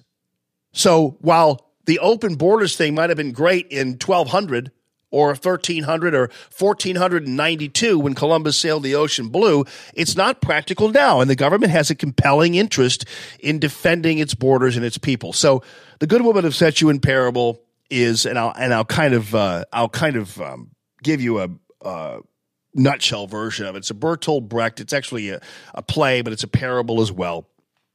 And, and it's the parable of the good woman of Sichuan. All right. And it takes place obviously in Sichuan province. And uh, this woman is a Samar- good Samaritan, and and she is a woman who is uh, taking people in as the good Samaritan, and so she takes them in, and she has them in her house, and she's feeding them, and then suddenly people get the idea that they can actually come and continue to come to the good woman of Sichuan's house. And so she comes into the good woman of Sichuan's house and they continue to come in. They continue to come in. Finally, uh, their, her house is overrun. Uh, it's overrun with, uh, with individuals, uh, who are now eating her out of house and home, who are destroying her furniture. And it becomes so stuffed that you can't no, no one can survive in her house anymore. And her house collapses essentially under its own weight of the people she was trying to bring in. And so she, uh, she brings these people in uh, to essentially to take care of them. But so many other people come in and so many other people burden this good woman of Sichuan society, if you will, that she has then lost the ability to take care of anybody. She wanted to take care of people. She wanted to take care of somebody, but because of the burdens that these people put on her home, she then was rendered unable to take care of anybody.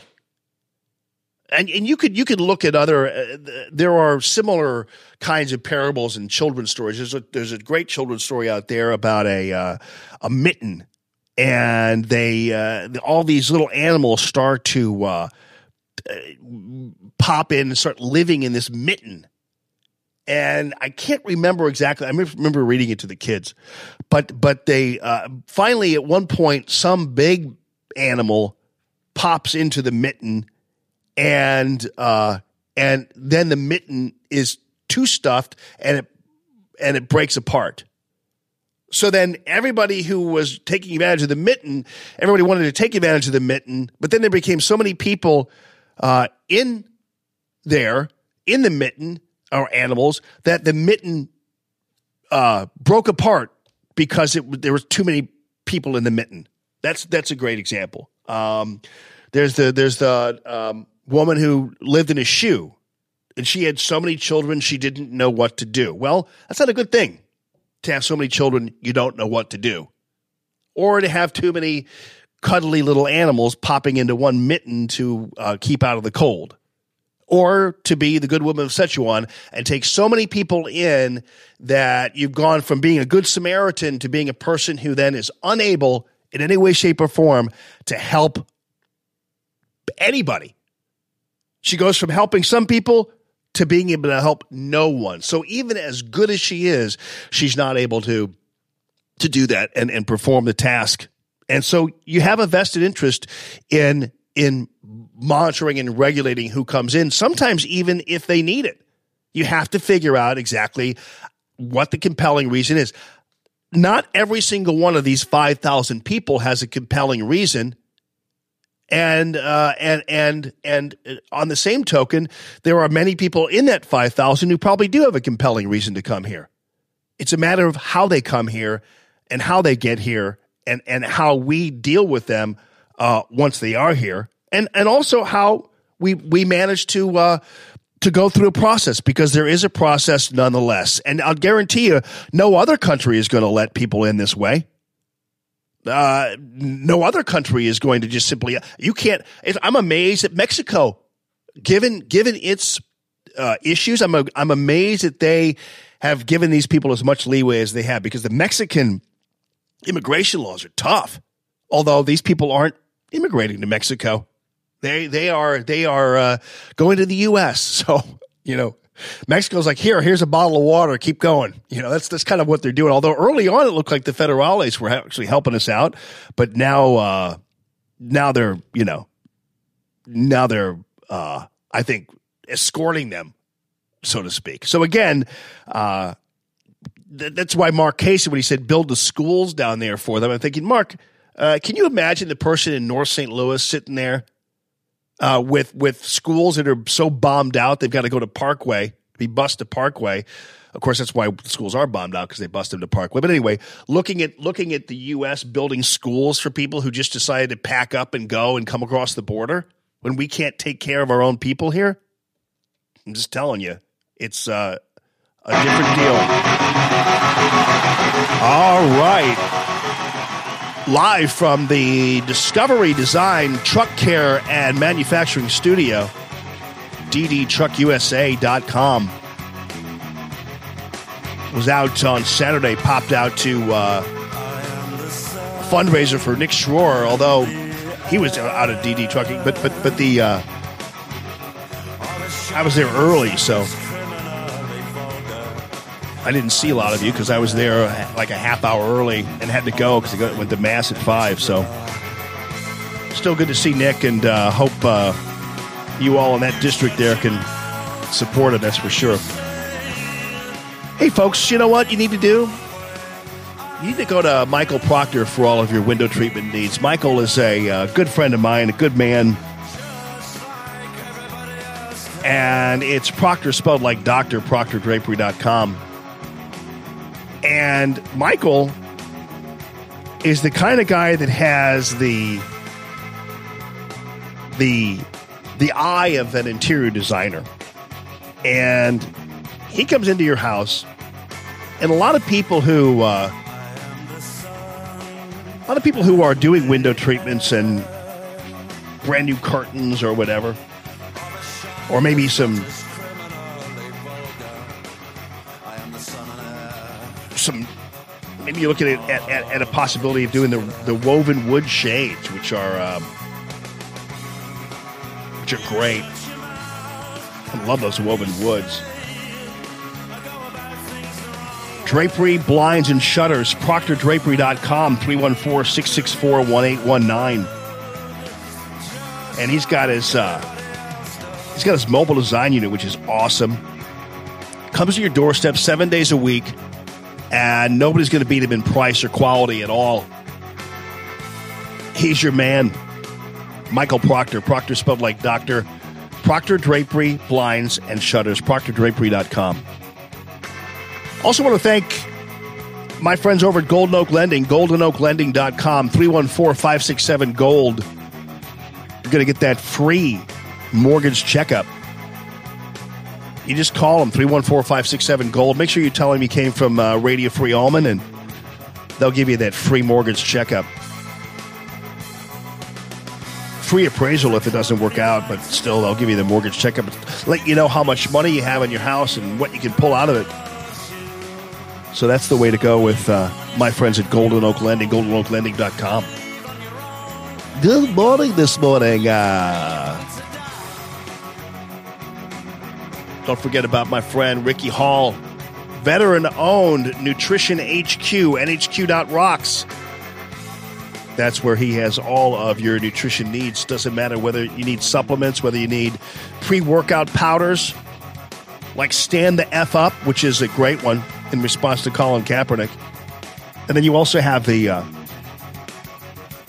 fat burners, and you have the protein powders. One of them, the new one, has uh, bits of Snickers in it. They're thinking, well, wait a minute, how does that happen? Bits of Snickers doesn't sound very healthy. Well, you have to have carbs when you're doing protein. Otherwise, your body's going to be like, all right, so what do you want me to consume? Your muscles? And you'll say no. And your body will say, well, if you don't give me any carbs to consume, then I will consume your muscles. That's how it works here.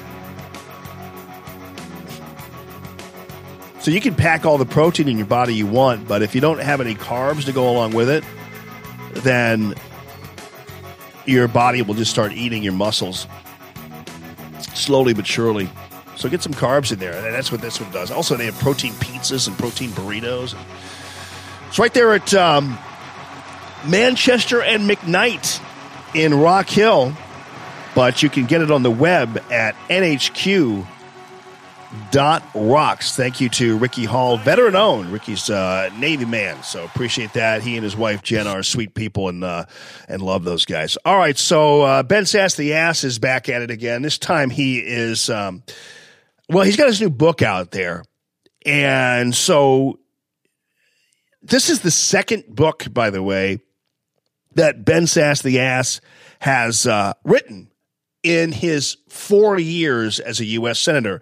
Somehow Ben Sasse tricked the Tea Party into supporting him, even though he's a empty suit. This guy is as vacuous as the day is long, and he is his comes across as this professorial kind of nice guy, but really he's a bitter, angry, and lazy United States Senator. Uh, ben Sasse has done, if you look at his record over the past four years, nothing in the U.S. Senate except give these highfalutin, self absorbed speeches on the Senate floor every time he gets offended by something. And he's also managed to uh, write a couple books uh, in the process. And so now he's, of course, the darling of the mainstream media because Ben Sasse, the ass, is a suck up to the mainstream media. He, they love him because he's a Republican who craps all over Donald Trump, craps all over Donald Trump voters, and is more than happy to do so in order to sell his books. Not quite sure what Ben Sasse is up to or what his goal is here. Nobody really knows. I mean, even the some of the friendlier people to him over at Hot Air, for instance, are uh, wondering like, uh, why are you even a U.S. senator? You seem to hate your job. You, you, you don't even like the construct of the Senate. It seems and you really don't seem to really enjoy anything about what's going on. You, your whole book is about how dysfunctional everything is, and yet you haven't done one thing to try to break the dysfunctionality of the Senate or anything else. You haven't done anything. I mean, you talk a lot. You go on The View. You talk about a divided society and all your other garbage, but this society is divided because people care about things. People stand for something you know, oh, this country is very tribal. I got into that last week. I don't need to get into it again, but you know, come on. Suit me up, paint my face, give me my spear. I'm ready. I'm, I've got my, I've got my tribe. I'm good for that. And differences are good. America was built on differences of opinion and, and, and people fighting for differences of opinion. The problem is when you are a fighter and you have a different opinion and you lose the argument, then that's when everybody becomes, oh, this is so divided over here. I'm just this is this is terrible, you know. I'm sure I'm sure the Milwaukee Brewers are thinking the same thing. This system of uh, baseball is just uh, bad news all around. It's like, yeah, sure is. Although they haven't said that. I, li- I like the Milwaukee Brewers, but they haven't said that. But nonetheless, it's like the losing team complaining about the, the game afterwards, you know, or, or even the setup of the game, you know. Why can't I score a touchdown uh, at at the fifty yard line instead of the hundred yard line? It's like, well, because that's not football. Oh, well, that's so divisive of you to divide the field in half like that. I mean, come on. Again, the people who squawk the loudest about division and about tribalism are usually the people who have generally wound up on the losing end of arguments. Ben Sasse is a perfect example that he lost the argument in a major way. He's a never Trumper who continues to be humiliated for his never Trumpism. Every time there is an amazing, wonderful thing that President Trump does, it's another humiliation for Ben Sasse. Every time there's a new uptick in wages, it's a humiliation for Ben Sasse. Every time there is an expansion of jobs, almost to full employment, it's a humiliation for Ben Sasse. Anytime there is peace, for instance, budding with North Korea, it's a humiliation for Ben Sasse. Because Ben Sasse's world included Hillary Clinton being president. And Ben Sasse was banking on complaining about the lack of a Christmas tree at City Hall for the rest of his life. And so that that was Ben Sasse's move. But instead, now what do you do when you're a U.S. senator who you made a run against uh, a, a sitting president who redefined the Republican Party and, in fact, even saved the Republican Party? Because keep in mind, there were people who were telling us back in the day during the primary days that uh, that that the uh, that hey, um, you know, Jeb Bush was telling us, oh, the, Donald Trump's going to destroy the Republican Party. I'm going well, maybe that's maybe it's about time. Maybe it's about time uh, the Republican Party had to morph a little bit. And you know what? The Republican Party wound up becoming actually a bigger tent than Jeb Bush or Marco Rubio or even Ted Cruz would have had it be. Because it included suddenly uh, now includes the American worker and and the blue collar worker which is primarily why I think the latest poll shows Hawley is doing a great job uh, at, at, so far. He's a point ahead of, of Claire McCaskill in the latest poll, and obviously that's you know within the margin of error. But but people are getting it, it even in even in Missouri. The, the, the American workers getting it. So all these things are humiliations for Ben Sasse. So Ben Sasse has to write a book that complains about how divisive everybody is and how divisive President Trump is and how divisive Sean Hannity is for that matter. It's like suddenly it's like, oh, uh, we're we're way too divisive here. You're talking to a guy who's a multi-time loser here, and yet he's now appearing on every damn television show you can find. Uh, Face the Nation. You can. Uh, uh, you can you can uh, the the uh, Jake Tapper show every single show of The View, the guy's appearing on. Because, of course, they like they like to listen to Ben Sasse because Ben Sasse is doing exactly what he's claiming he's writing books against, which is being divisive. Because Ben Sasse only sells his book if he can convince you that we are divided, and if he can convince you that uh, you believing in President Trump is wrong, you believing in him is wrong and and that's uh, that's how it's all going to work out here. And so he goes on to Jake Tapper's show, and this is this is namely about uh, about Sean Hannity here, and he decides he's going to focus on on on Hannity being the one who is uh, is his is his problem. He's going to say, "Oh, you know what? Uh, Sean Hannity is the guy who is uh, is is mostly responsible for the problems that we're having in, in this country." And he decides he's going to go and and and uh, and and crap all over Sean Hannity. Now, I was trying to get the uh, the video here uh, to to go, but we're having issues with the. I'm having issues with my internet here, and it's not it's not playing for some reason. Uh, I've got a, I've got an ad that they want to play, but it's not rolling. It'll probably roll out of nowhere. So Sean Hannity decides that he's going to go out on his um, Twitter and say that Ben Sasse is a con artist because he kind of is. Uh, because Hannity's, because uh, Sasse says that Hannity is bad for America and lecturing Hannity on civility, while at the same time, uh, it, it's Ben Sasse who's the one who is the the guy who is causing the most division, who's trying trying hardest at this point to to do the kinds of things that he's now apparently uh, not happy about. And, then and then at the same time also.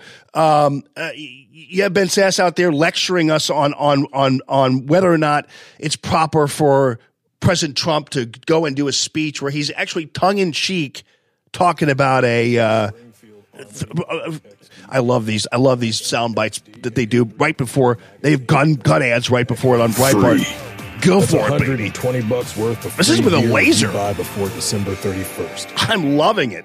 Book Yeah. called Them Why We Hate Each Other and How to Heal. Uh, Senator Sasse, thanks for joining us. Your book deals with why the country is so divided right now. Uh, I was reading it while this happened, and I want you to take a listen to what President Trump had to say at a recent rally. And he mentioned that Montana congressman who ultimately pleaded guilty to physical. All right, uh, you, you, you guys get the you guys get the picture here. This is a situation where again Ben Sass is standing there just being the happy idiot for uh, for any left wing journalist out there being happy. Yeah, sure, I'll, I'll of course I'll take a swing at President Trump talking about this guy. Of course I I hate Sean Hannity. What's weird about about Ben Sasse though regarding Hannity is that that, that that that that he claim he's claiming that that Hannity is only reaching 1% of America. And so he's going, this Hannity's lathering up this 1% of America.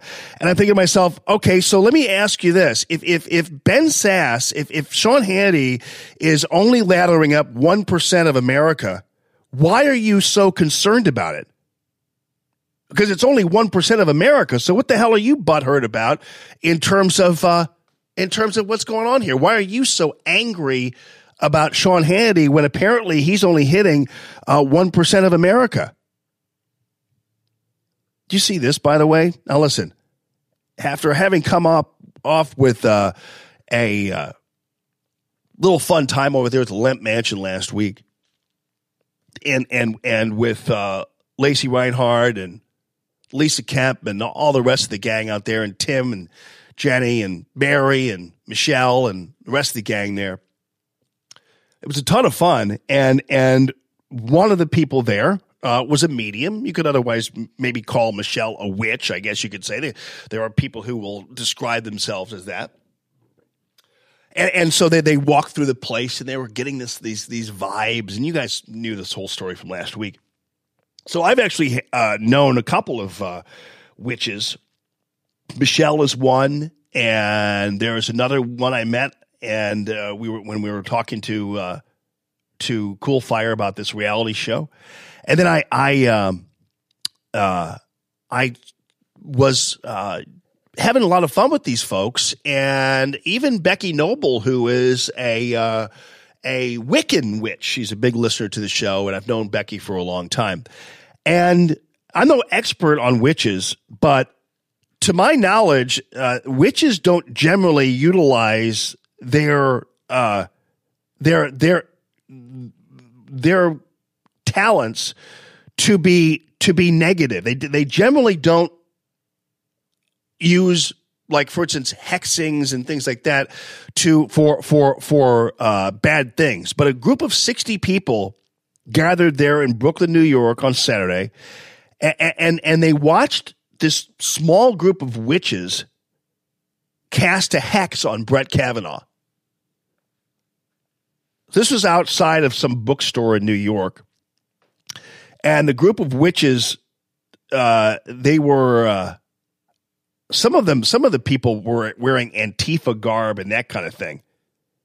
And, and, and I'm sorry, but uh, the the the witches that I know wouldn't have anything to do with these political animals in any way, shape, or form, and certainly don't occupy themselves uh, hexing people. I mean, I know I do know that there are individuals who will hex somebody, uh, and uh, there are people who will. There are witches who will do that. If you're if you have uh, negative energy and you are a bad person, uh, they'll they'll do that. But but generally they don't get involved like in politics just for the hell of it and and put a hex on Brett Kavanaugh. That doesn't sound like the witches I know. And these are some of them are real witches.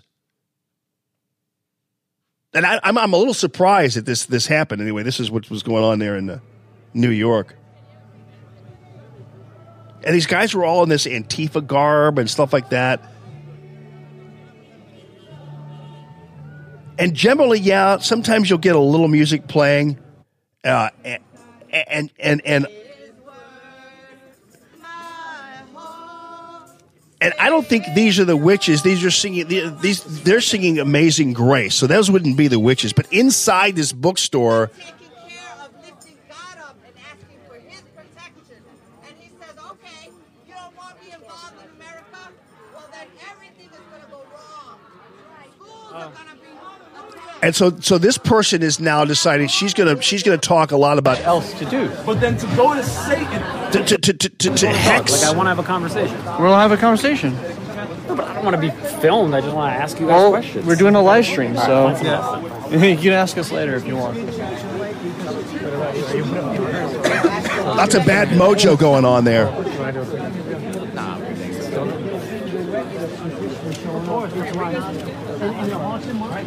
Yeah, inside of this bookstore in Brooklyn. like hex nails in a coffin. Um, do you think that inside your establishment that you're a co-owner right now, that people are gathered um, to promote the concept of harm to Brett Kavanaugh? That's sort of what it would look like to the outside observer. Well, I I think the idea of symbolic harm is something that has been part of political demonstration forever. You have, you know, burnings of the king and kingdom going back hundreds of years. So, So, so really, they're comparing it, and the sound is t- terrible on this. I don't know why these people just can't uh, figure this out. Uh, but but the guys talking about inside the bookstore and what these witches are doing is no different than uh, burning someone in effigy or doing that kind of thing. But I will tell you, and again, I don't know every witch in the country. I don't know every little aspect of witchery. But it's been my understanding that witches don't generally just simply gratuitously do things like hexing or whatever. And and so I'm I'm kind of defending witches at this point because I don't really believe that that that that that that's really kind of uh what generally witches do. Now you guys might know more and you guys might think that I'm crazy because I'm defending witches, but I'm just telling you my experience with witches is not that they love to uh, in any way, shape, or form just simply throw around their powers or uh, and and they certainly don't do things uh, symbolically.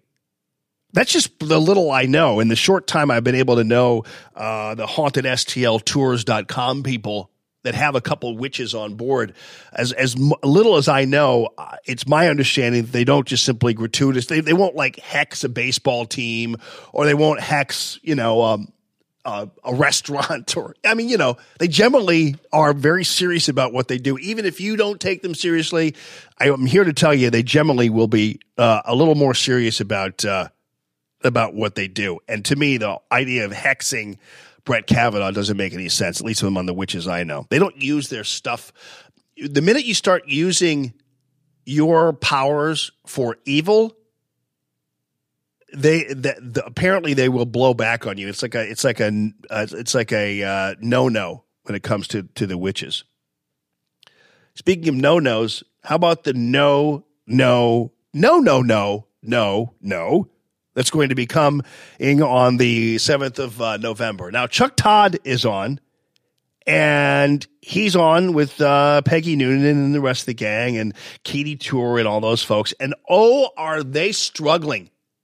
oh, do they want a big bad blue wave so badly they're just going to actually pretend like uh, it actually is a blue wave happening. Here. The continuing mystery that is not a mystery is how a president and an administration can have what is essentially peace and prosperity or economic growth and no new wars and still be struggling to get to 50%, which in the approval polls, which if you can't is a drag on all of your people. It- It's interesting how Peggy Noonan is is in is mystified by this idea that how is it possible that a president who is presiding over a peaceful world, a president who is presiding over a strong, prosperous economy, a president who is enjoying a great deal of success can't get above 50% approval. Well, uh, Peggy Noonan, I got news for you because people are watching Meet the Press. That's why. And all you people do is hammer President Trump. It's a friggin' miracle that Trump is showing up as popular as he is in the polls. But again, the approval polls and the public polls uh, do do do not matter as much as the polling places do. And we saw that in November of 2016. We're going to see it again in November of 2018. And that's how it's all going to roll. So Peggy Noonan and Chuck Todd and all these people can sit there and squawk all they want about their wishful thinking for the demise of President Trump. It's still not going to happen for them and it's driving them crazy. This ought to be, as any other midterm would go, generally, historically, this ought to be a wipeout for Democrats. But the problem is, historically, presidents have gotten elected and haven't done much.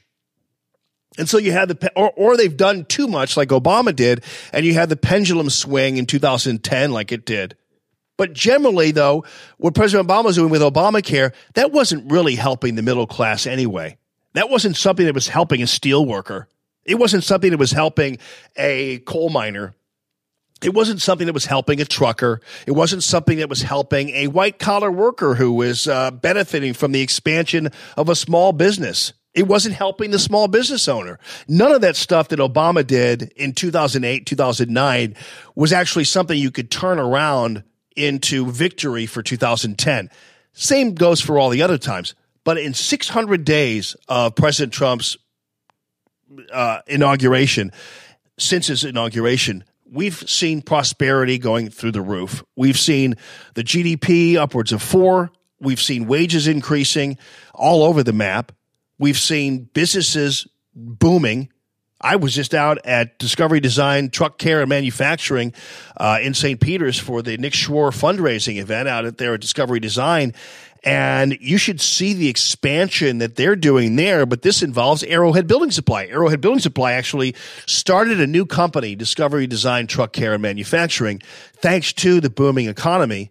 And now they are expanding Arrowhead Building Supply. You should see the place out there. You know where we had our uh, Radio Free Allman rally uh, in June, where you all were parking and standing right now is the site of a gigantic building structure, the brand new Arrowhead Building Supply headquarters, and they've already poured the the uh, the the foundation for a house that's going to be built within Arrowhead Building Supply. It's a full blown, real live, giant, multi square foot house where you're going to see all of the Arrowhead Building Supply products in and in real life and see how it goes. This is only because of the economy right now that they are expanding. And and and again, Arrowhead is prospering because they're going to be newly expanding. But keep in mind, they had to have people come in and pour the concrete, build the house, build the brand new Arrowhead Building Supply headquarters. Everything they have done uh, is employing yet another group of people. So you do one massive project like this, and I don't even know how many millions of dollars they're spending. It seems like it's a lot. Because, boy, you go out there, that entire lot in front of Discovery Design Truck Care and Manufacturing is taken up by rafters and building supplies and things that are being going to be used to build this gigantic building. Um, and it is uh, pretty, pretty amazing what has what has happened here. And so uh, that's a result of, of, a, of a budding economy. So, of course, you're going to have people in the first 600 days. It, just even if you look at it from a peaceful uh, peace and prosperity process, um, have been amazing. And that's why we're going to have another humiliation of the left and the Democratic Party now. They might squeak a little bit out of this caravan if something bad happens like if, if suddenly some little kid winds up in a, in a detained or something with his family, they'll they'll they'll milk that forever. But Americans have stopped lift- listening. They've made up their minds already, and so November's already over. We just don't know what what the result is going to be. But it was just like in in November 2016, we people had made up their minds uh, that fall, uh, knowing everything they needed to know before going to the polling places. Once Hillary Clinton opened her big fat mouth and decided that she was going to uh, um, d- to do uh, a situation where where she called everybody deplorable, that it, the election was over then. Uh, so that's that's that's where that is at right now. Anyway, so Peggy Noonan is is confounded by this idea. I'm surprised with all the great things that are happening that Trump isn't at above fifty percent. It's because of you, Peggy. You and your goons over there at, at Meet the Press. is how a president and an administration can have what is essentially peace and prosperity or economic growth and no new wars and still be struggling to get to 50%, which because people like you are obsessed over President Trump's personality. You're he's living rent free in all of your brains. You can't stand the guy personally. Peggy probably because he reminds you of your daddy or something. But but you can't stand the guy, uh, and you can't stand the fact that he tweets and wins and and that you're just being you're proven wrong every day. You can't stand it. And so invariably that's what happens is that, you know, uh, Trump, this is, a, this is a personality thing for most people. For most people, especially the betas out there, they can't tolerate a strong personality. They don't like it. They, they, they, they want to puss like Ben Sasse running around. They want to go back to the republicanism of Ben Sasse and John McCain and to, and to the, and, and to the Democrat, uh, whiners like Pelosi and Schumer, and they want to they want to go back to those days. Peggy Noonan and the, and the guys that meet the press want to go back to the days when they could control politicians because politicians are in a situation where they are they are uh, uh, always trying to curry favor with the news media. And when you have a politician like President Trump who doesn't really care what the news media says, and in fact goes directly around the news media in his uh, tweeting and everything, his fireside tweeting, they can't stand that because because they're struggling to get anybody to listen to them. They don't have control over you. They don't have control over President Trump, and it's very frustrating. Which is why you get these hacks like Don Lemon and others who have to call him a racist and a xenophobe and a this and a that. It's why you have Max Boot and Ben Sasse all going crazy. Why you have Ben Sasse, who's who's obsessed with Sean Hannity, even though by Ben Sasse's own uh, calculations, Sean Hannity only reaches one percent of the population. So why is he such a big deal to you, Ben? Because Ben's a beta, and Hannity's an alpha. Ben is Ben is a is a born bred beta, and and hasn't lifted a finger in four years after tricking the Tea Party into supporting him in 2014 hasn't done squat. He's like Jeff Flake. These guys haven't done anything in the U.S. Senate to change either the way the Senate operates or to uh, or to or to uh, to to improve the lot. Uh, he does vote with Trump. He has vote. I mean, Flake did too. I, I get all that, but they they don't do much except give floor speeches and write books uh, complaining about President Trump. That's kind of how things are rolling. But anyway, I'll get past Peggy Noonan here and move on to in uh, the approval the gang. Polls, which, if you can't, is a drag on all of your people. It just is the central fact, I think, of the That's coming if election. You accept standard political gravity, and I don't think you can do that with Donald Trump. And I and I do think that there is an argument to be made for people telling pollsters one thing but believing another thing. And I think that That's true, Katy. Even the blind squirrel finds a nut every once in a while, Katy Tur, and you just did. Because I will tell you that when I was ever asked, and sometimes I was uh, asked in a, uh, you know, whether it be in, in the Republican Party sending me uh, things to ask for money or whatever, um, I'd always lie. And to any stranger who would call, who would call on the phone or do whatever, I'd always lie and say, "Oh yeah, hey, um, yeah, I, I, uh, I, I'm going to vote for Hillary Clinton all the way."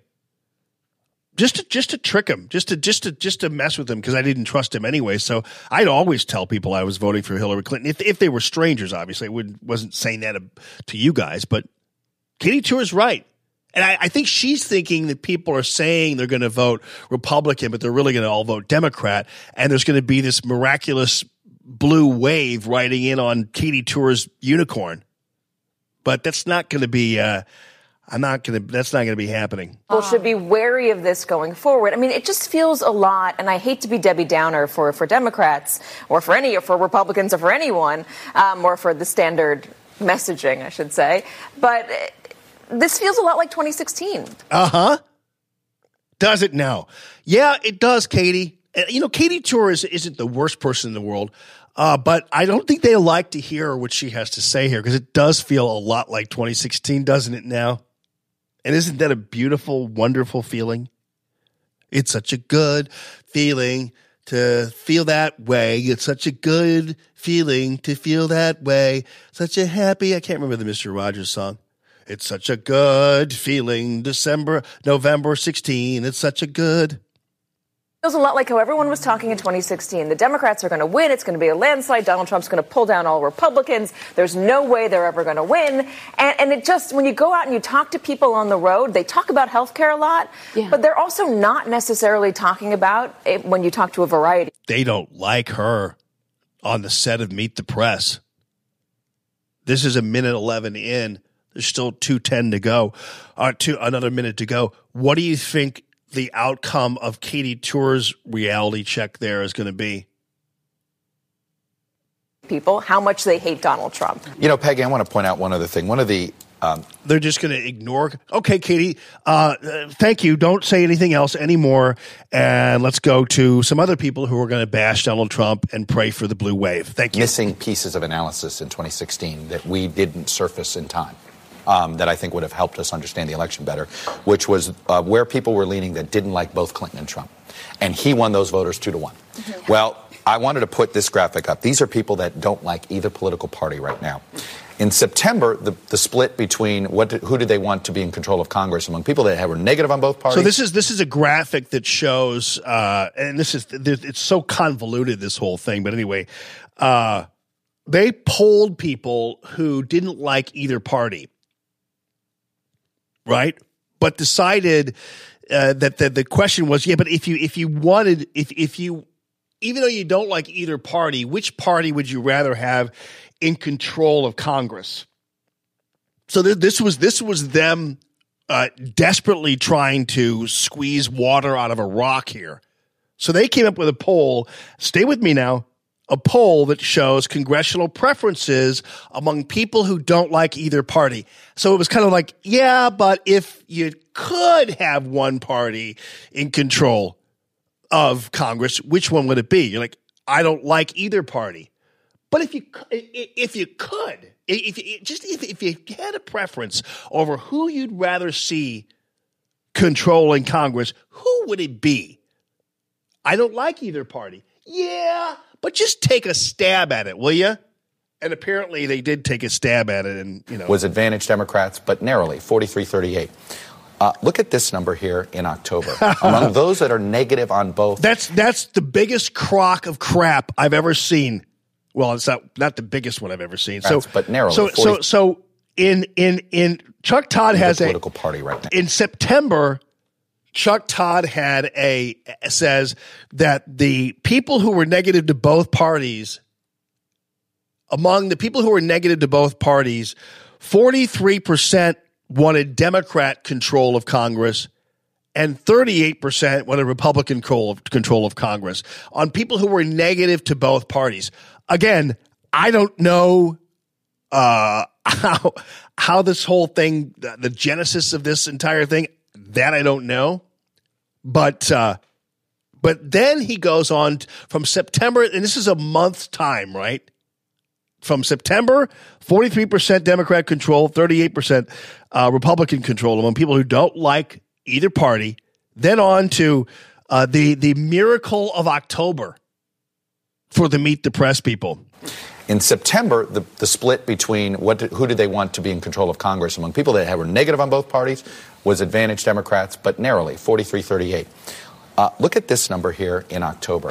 Among those that are negative on both, it is suddenly a an open break here towards the Democrats. Sure. 59-17. Yeah, okay. So now, so now, of course. By the way, the the closest we ever got to a fifty nine percent number was actually the number of people who approved of the confirmation of Brett Kavanaugh, which, according to one poll, was like sixty percent, which is hugely high. But this number, this is a number that is as unicorny as it gets. So this is what they're they're throwing up there. They say among the parties that are negative to both people that are negative to both parties, uh, congressional preferences, forty three percent want a Democratic control and 38% want Republican tr- control. That was in September. Suddenly you move to October and it's 59% of the people who don't like either party want uh, Democratic control and 17% want Republican control. I mean that that's that number is completely in my opinion completely an invention. There's no way you have that kind of split. And by the way, for people who don't like either party, they seem to sure like Democrats. So who are these people they're polling? I mean, this is it's just is it's unbelievable. But boy, they they're they're going to take That's what we saw with Donald Trump. Peggy, it was narrow in September. October came, and the ne- the ones that were negative on both broke heavily towards Donald Trump. Oh yeah. So now he's saying it's the opposite here in October, and that's just basically pie in the sky. Ocasio Cortez, uh, how's she going to do?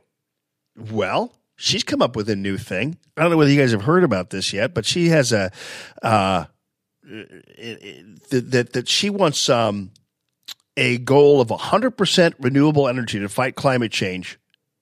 And, and she says that there's only there's only one other thing in history that resembles this kind of urgency. So when we talk about existential threats, the last time we have we had a really major existential threat in this country was around World War II. And fighting Nazi Germany. She says that us to fight climate change requires the same urgency and mobilization in the U.S. as we did to fight Nazi Germany during World War II. And again, uh, obviously, Nazi Germany was something that we uh, should definitely be uh, be fighting.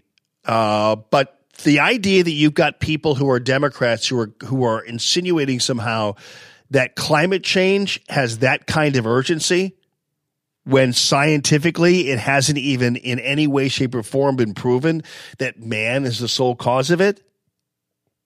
That's your Democrat Party right there. You've got fr- a bunch of fringe people, except you have you have certain media outlets who are not buying into any of it. A Santa Clarita Valley uh, newspaper known as the Signal, this is in California, said on Sunday that it's endorsing incumbent Republican Steve Knight. This is a this is a congressional House race, people. Okay, and and the and the Santa Clarita Valley Signal said we are endorsing uh, Steve Knight, Republican, over Democrat challenger Katie Hill in the 25th congressional district there in California because she refused to stop people from agitating and and and bullying the newspaper. Fed up with bullies, we endorse Steve Knight. So it's basically saying, you know what? We've been pretty good to this Hill chick in our coverage. And, and they even admit to spiking negative stories on behalf of Katie Hill. A- and yet, Katie Hill and the gang decided they were going to continue to attack the signal because they didn't agree with everything they they believed in. So the Hill campaign basically uh, had this person who was um, masking themselves as a concerned citizen, and so uh, they attacked the newspaper, the publisher, his family, the editor, all those kinds of things, uh, using a cyber mob, which I, have experienced before. The cyber mob and the and the uh, and the uh, the fake accounts and all those kinds of things. And they just absolutely went after these folks and said, you know what? Screw you. We're not going to bow to your bullying and everything else. And we're going to go ahead and endorse the Republican in this House race, which makes a big impact on people, believe it or not. I mean, newspapers sometimes, especially in smaller kinds of, uh, like a Santa Clarita Valley, they, they have an impact on people. They actually do uh, tend to have an impact on people. Much like you'd see with uh, the the mob that attacked Hillary Clinton. Now, I don't know who these people are. These are these are uh, people who are uh, apparently uh, they're they're anti-communist. Okay, and so they decide they're going to uh, harass Nancy Pelosi as she walks into an event. Uh, and they were chanting communism. They were really potty mouthed too. I mean, it, This shit lit. What's up, brother? Pound it, pound it. It's the Proud Boys in here.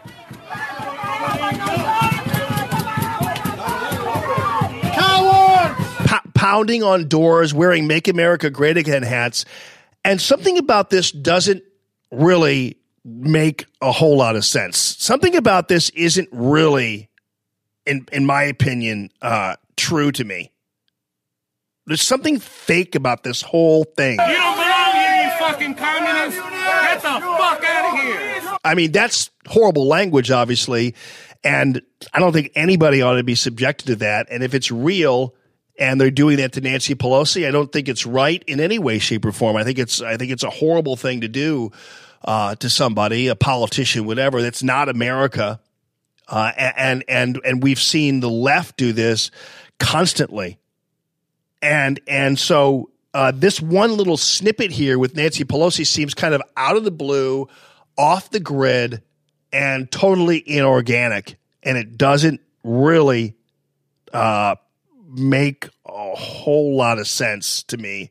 Now, again, I'm not making excuses for these people. If they are "Make America Great Again" again people, and they and and they are uh, anti-communist or whatever, uh, and they're real, and uh, one guy mentioned, "Oh, we're the Proud Boys." You know that that's the conservative uh, group that's come under attack from Antifa and those kinds of things.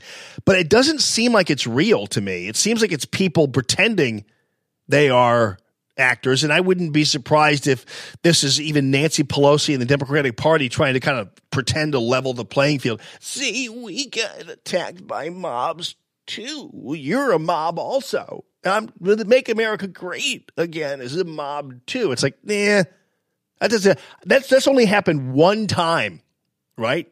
How is it possible that the one time uh, that this happens, it first of all gets a ton of publicity, and actually it uh, it, it actually is one of those things where uh, it finally got Ben Sasse to talk about angry mobs because because uh, people could be getting beaten outside of Trump rallies and eggs thrown at them and yelled at in restaurants, and Ben Sasse won't talk say a word.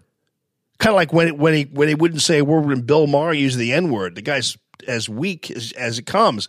But yeah, he um it finally got Ben Sasse to talk about the mobs when when it happened to Nancy Pelosi. Again, I don't want to be. Uh, if this is real, then it's horrible. Uh, you shouldn't do that to anybody. But if it's not, and I think in all likelihood it's not, because it's only it's the only time we've ever seen this. Then uh, it's typical of what they do. It's kind of like the person who brought the monkey. Remember when Barack Obama was running in 2008, and uh, somebody brought a monkey to the uh, Sarah Palin rally, and every, and the media zeroed in. Oh, that guy's got a monkey. That must mean they're mocking Obama. Turned out the person had no affiliation at all with any Republican in any way, shape, or form, and was apparently part of some left wing group. But they decide to kind of astroturf the whole thing and pretend that there's something that they're not. So, yeah. And Nancy Pelosi hasn't condemned these people either. I'm not saying that that's why she deserved it, but keep in mind, Nancy hasn't been all that uh, sympathetic to people who were attacked by mobs. In the meantime, we had the situation with um, Mitch McConnell, who uh, was in Louisville, and he was uh, dining with Elaine Chao, his wife. And by the way, she doesn't take too much crap. But this is how the whole thing went down in the in the restaurant. It's about a minute long. TMZ sold the video to TMZ. Why don't you get out of here? Why don't you leave the entire country alone?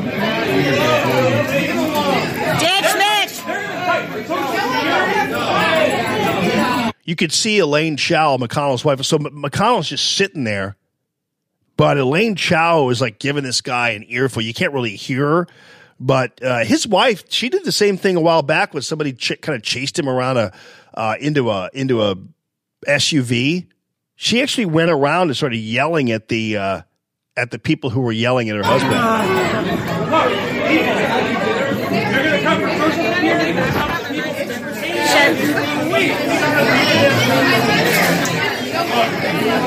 Other customers are telling them to get the hell out of there, and you know it's it's nice to see people standing up. At least. I'm going to sell it to TMZ. And some guy walks up. I think I guess he's an employee of the restaurant. But you heard her say, "I'm going to sell it to TMZ." Actually, she did sell Threw it. their leftovers at them? I didn't know that. Oh, yeah. Why don't you get out of here? Why don't you leave your house? T- TMZ will pay for it, but but uh, but Fox is going to pay for it.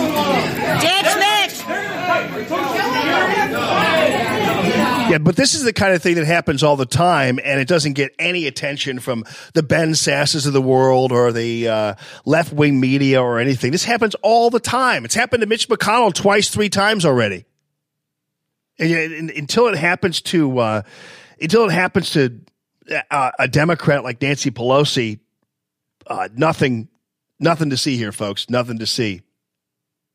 All right, and the latest Missouri U.S. Senate race poll, uh, and these polls are odd because I don't, I don't, uh, I, I, I, if you're if you're one percentage point ahead of somebody in a poll, you're kind of uh, uh, dead even here.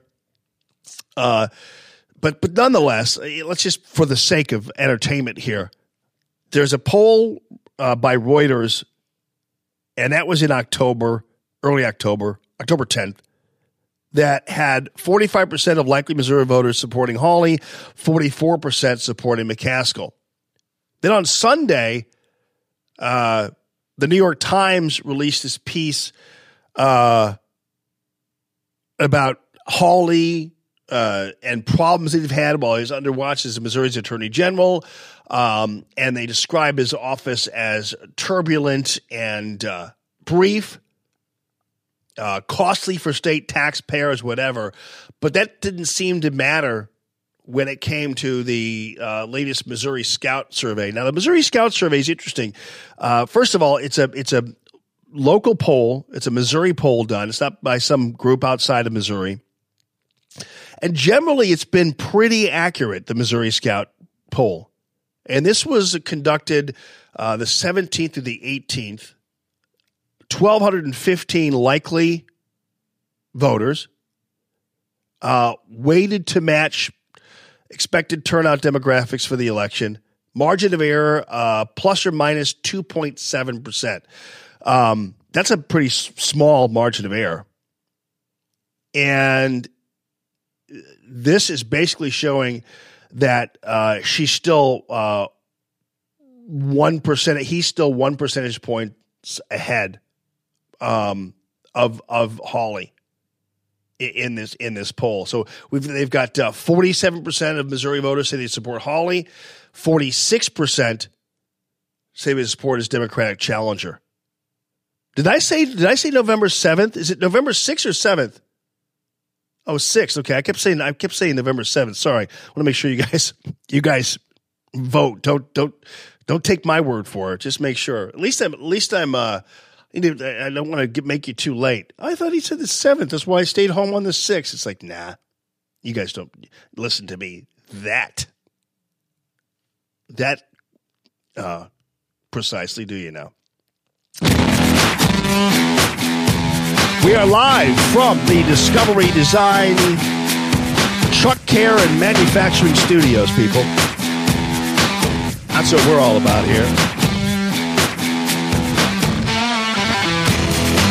We're going to follow up on the uh, 5,000 strong chicken train we see coming towards the USA. Some folks saying that this is the uh, group of individuals from some of the most violent countries on the planet.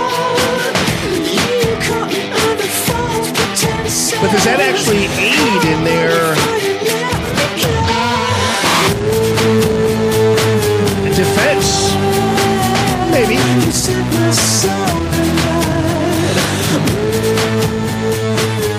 I really think it's uh, it's an important thing to uh, weigh it out. But even if they were, in one way, shape, or form, seriously fleeing violence in those countries, you still have to go through a process. You still just walk into a country. That's just not how it works. And so there still is a process that you got to go through in order to get into this country. And one of the ways you do that is you seek asylum at the consulate that happens to be in your country. So, like, for instance, if you're in Honduras, I'll get this in a second though, but if you're in Honduras, you, uh, with a, with a 94.7 per 100,000 violent death rate, which is gigantic, and you want to flee that, you go to your consulate there in a uh, in a uh, in Honduras, like a U.S. embassy there in Honduras, and you seek asylum at that point. That's how they do it. It's always been how they do it. If you want to be a refugee or whatever, that's that's how you do it.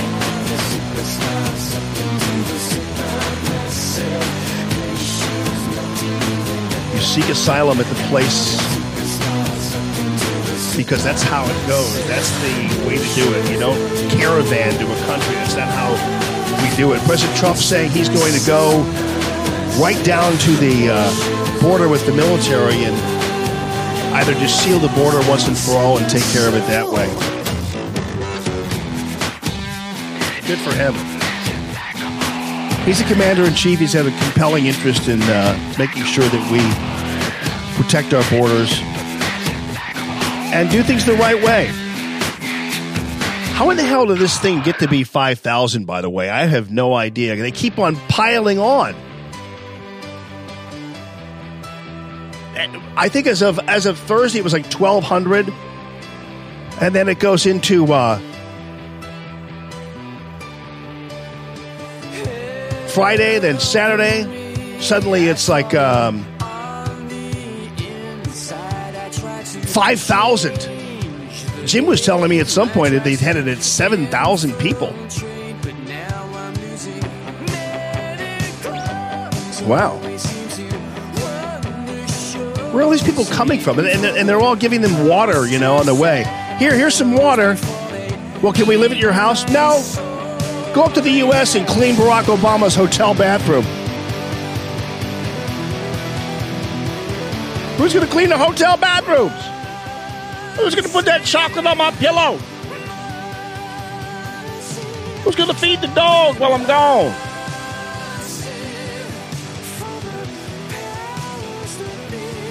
If they're seeking asylum, they need to go through the proper channels. Speaking of going through the proper channels, folks, how about your insurance? Are you actually one of those individuals with an insurance company that that uh and Mary's saying it's up to ten thousand now. Wow. Huh. Oh, you guys are talking about t-shirts. Yeah, people hate hate the Dodgers. You hate the Dodgers. Well, the Dodgers, the official World Series team of the. Uh, yeah, people are going to. Matt's got better T-shirts because you guys are pit, butt hurt, ass hurt because you don't like my Dodgers T-shirt. That's why. My thank you Vin T-shirt. Thank you Vin, Vin Scully, one of my favorite broadcasters. Not as much as I like. Uh, not as much as I like Jack Buck or anything else. But uh, yeah, this is my thank you Vin T-shirt because uh, because I'm a Dodgers fan for this World Series. Go Dodgers! Screw you, Boston Red Sox! I've hated you since 2004. when you wiped the floor with the St. Louis Cardinals the year Aiden was born. So if you don't like it, too damn bad. It's the Los Angeles Dodgers all the way. I watched this. Uh, I watched this. Um, this documentary about the Kirk Gibson story, which is great. And I hate the Dodgers when we play them. Like I can't stand those guys. Like that guy with the red beard. That guy drives me nuts. And Puig drives me crazy. But if they were ever on our team, I'd dig it. I'd, I'd get that red beard guy on our team. They uh, they had the um, the Puig hit a home run yet last night, man. You don't like him? I can't stand Boston. I just can't stand. I can't stand the Boston fans. I can't stand Boston. Uh, they're they're an entitled bunch of people. But I was watching the Kirk Gibson documentary, which is a great story. Kirk Gibson was kind of a he's wasn't a wasn't a nice guy generally, uh, but but, it, because the, they were he's a very he's all business, you know, all business guy, and so he. Uh, he got to the Dodgers and they played a joke on him. And at Kirk Gibson, uh, where they put the black stuff under your eye thing in his hat, and he had wound up having the black stuff on his forehead. And it turned out it was Orozco. Yeah, Jim, Josh Turner. Josh Turner's awesome, and I love Lasorda, Margaret. Too bad for you. I have, I have a, I have a, I have a signed baseball Tommy Lasorda. I love that guy. Would have loved him to be our manager for a while.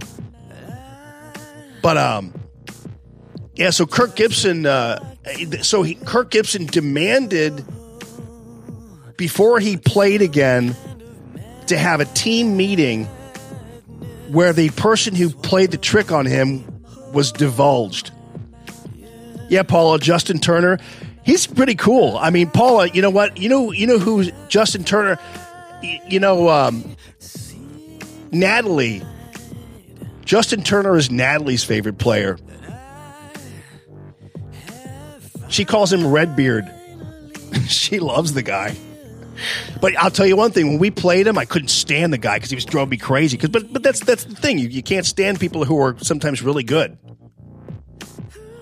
But uh, we had the uh, we had the people who were um, so Kirk Gibson is on there, and and so he, they do have the team meeting, and uh, and they have the oh Margaret, calm down. They, they, they, uh, it's, it's. I'm talking about the Boston Red Sox, the people in Boston. Gee whiz, calm down. But so they have the uh, Kirk Gibson. So they have the team meeting, and Orozco is the one who is uh, is is the one who they divulge as the that. So so they, they have this big meeting, this solidarity meeting, and uh, uh, and and and, and they do, go through this whole thing. That's the beginning of this '88 season. Of course, the worst part of the whole thing is I have to listen to like why they interviewed Rob Reiner is beyond me because I can't stand Rob Reiner. And so when Rob Reiner was talking about how he loved the Dodgers, that kind of made me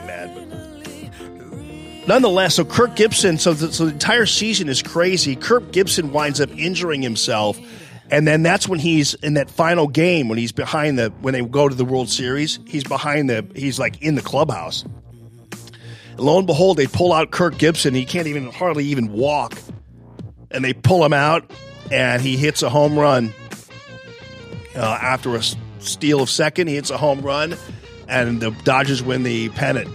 It's crazy, man. Anyway, interesting team. Love their ballpark. I've never I've never been out there, but I love the look of it. It has the palm trees out there and everything else. So I love the Dodgers. Now, so go Dodgers. What was I'm talking about? Oh yeah, the uh, Matthew Mitchell Allstate Agency eight five five quote me. I don't know whether you guys uh, know this, but if you have an insurance policy, whether it's car, auto, or life, car, home, or life, you realize that you really don't have to. Uh, you really don't have to, in any way, shape, or form, adhere to that policy. All you all you have to do is uh, have Matthew look at your policy and say, "Hey, um, you're really paying too much for this. Your premiums are too high. Your deductibles way too high." And Matthew can give you low deductibles and low premiums all at the same time, which is pretty cool. Because when you're in the insurance business, uh, insurance companies make their money by having your deductible sky high because you, you make a claim, they don't really have to pay you much. They're taking your money, but then they're not paying you a whole lot when you make your claim. So uh, you have a um, you have a situation where you uh, you get Matthew in there, and he'll look at your thing. He'll look at your your uh, insurance policies, and uh, at that point, uh, you'll go ahead and sign up with him. I guarantee you. Because all you got to do is see that he's going to give you low deductibles, low premiums. Because Allstate's an agency that actually has a lot of money, and uh, and, and they have wiggle room. That's how they can they can do that for you. Low premiums, low deductibles, all at the same time. 855 Quote Me is the phone number for the Matthew Mitchell Allstate Agency. Thank you to Santino Cigars and Cocktails, too. I hope to see you guys down there eventually. I mean, I'm, I'm to pop down there. The holiday season's fast approaching, so they got a very festive atmosphere down there. And if you're looking for uh, the gift of uh, cigars or tobacco, they got that for you down the line, all over the joint.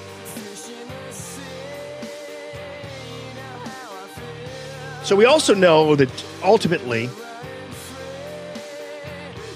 you guys are going to uh,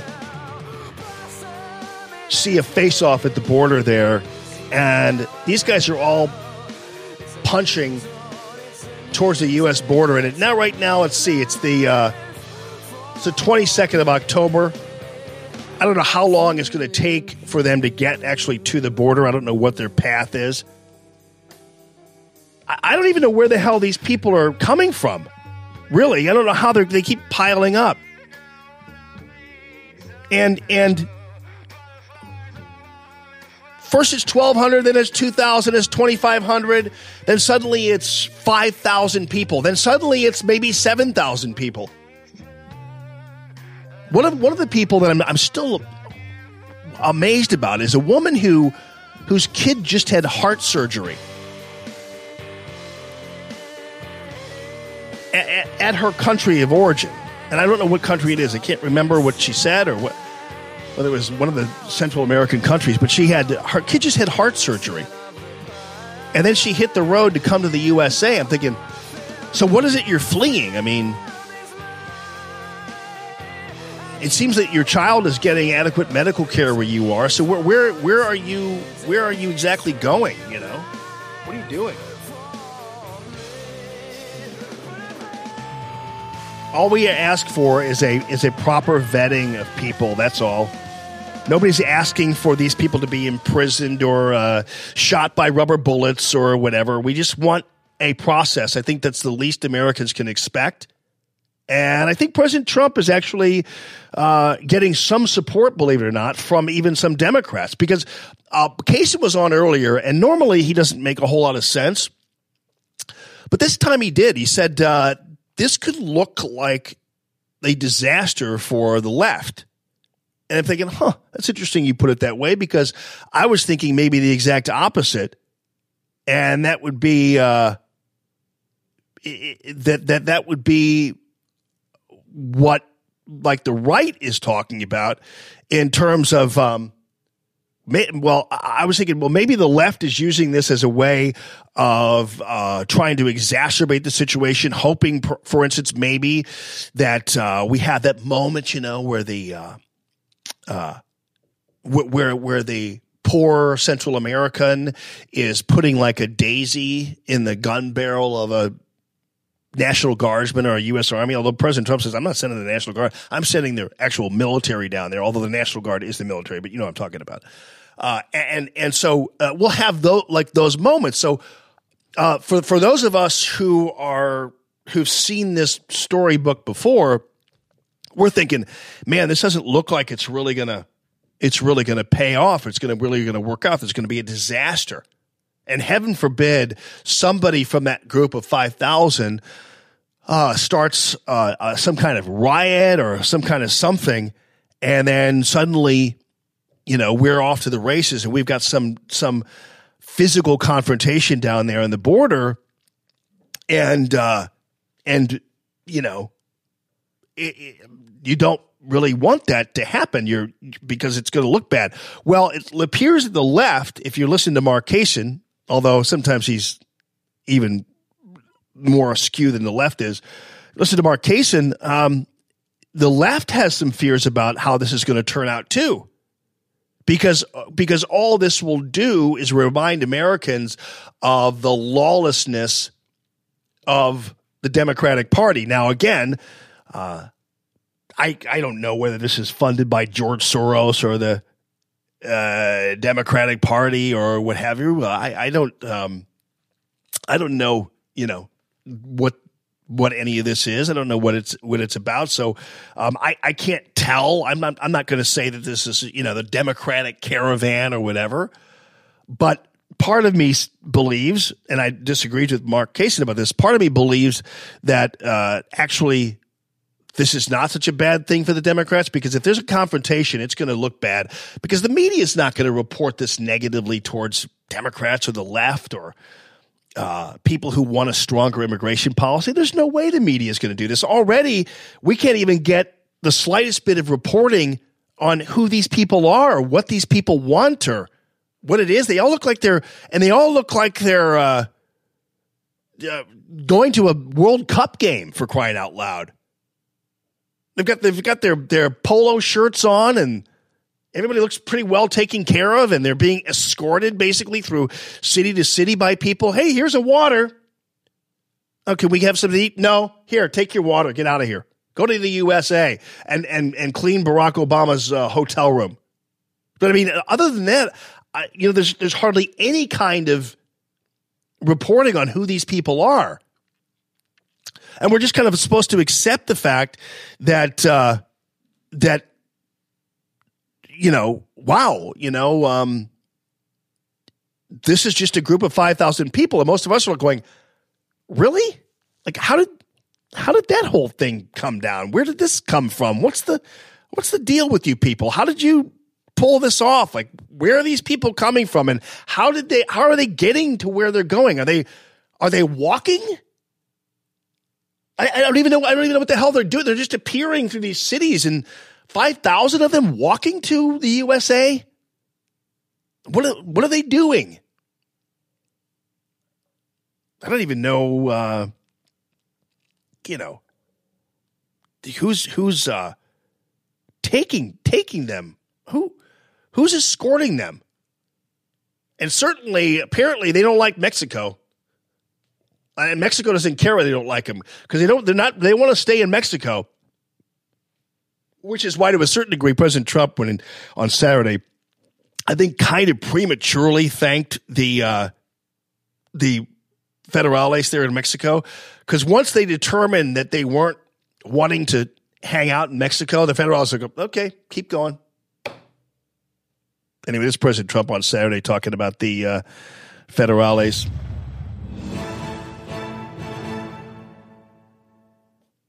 Come on. I now. just want to say on behalf of the American public that we appreciate what Mexico is doing. Uh, they've really stepped up, and uh, it will not be forgotten.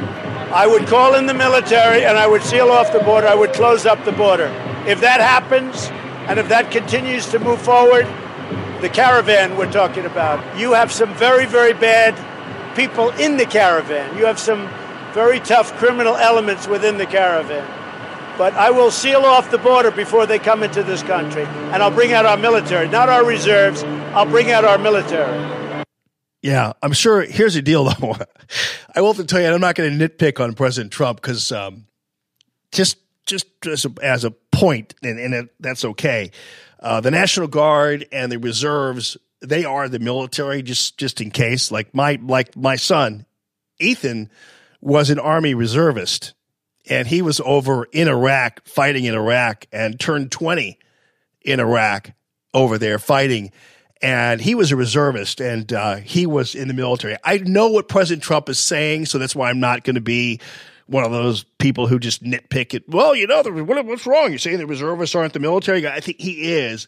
But what he what what he's saying is that he's bringing in the people who are on the. I I, I don't know what I don't know exactly. I think he's probably just means the national guard. I don't know, but some people in the military might say, "Hey, uh, hold on a second here. I'm a reservist. What the heck is going on here?" You know, uh, yeah. So we'll uh, we'll we'll see.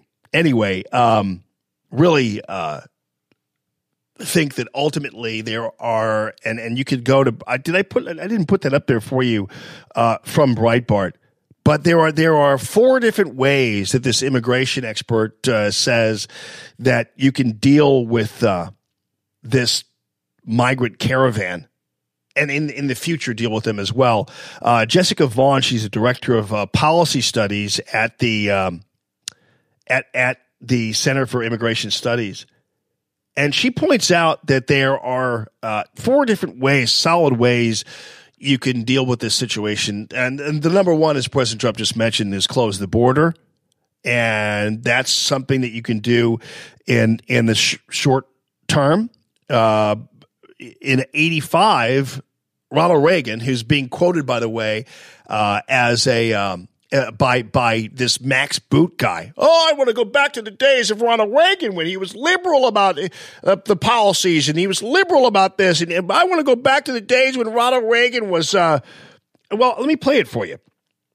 I'll show you. I played this earlier, and, and I'll do. Uh, I'll, I'll talk to you about how uh, what when when uh, when Max Boot talks about how in the end, let me just find it here. Hold on a second here. Um, let me see. I can't. I, let me see if I can find it here. But he's interviewed by the uh, by uh, Brian Stelter, and let me find let me find him. I'll find him because you need to hear him. Um, here he is. Hold on. So Max Boot is interviewed by Stelter on, and, and, I'm going to have to go through a commercial here real quickly, and then he's interviewed by Stelter, and and Boot decides that he's going to uh, liposuction talk- is not a weight loss procedure. That's okay. I It's a know body liposuction. I know all about liposuction, Dr. Thomas Wright. Thank you very much for telling us all about that. So Max Boot is on Stelter's program, and he pulls out the usual thing that never Trumpers always do. It's so predictable, and I don't want to. I, I don't want to rehash too much of what I did uh, last time around. But Max Boot decides that he's going to pull what every never Trumper does, of this, the, the and that is first of all this is it is it demagoguery? How would you call you a xenophobe and call you a nativist and call President Trump all those things. And then first of all, and then also promote his book. But then also he does what every never Trumper does. And you know what? Um, the, uh, the, uh, the, this happened when in my infamous, uh, the infamous fight with Chris Stirewalt back when I was at the old station. And uh, Stirewalt, I had said early on, because we were talking tariffs, and I said, before I even interviewed him, I talked about these Republicans who constantly bring up Ronald Reagan.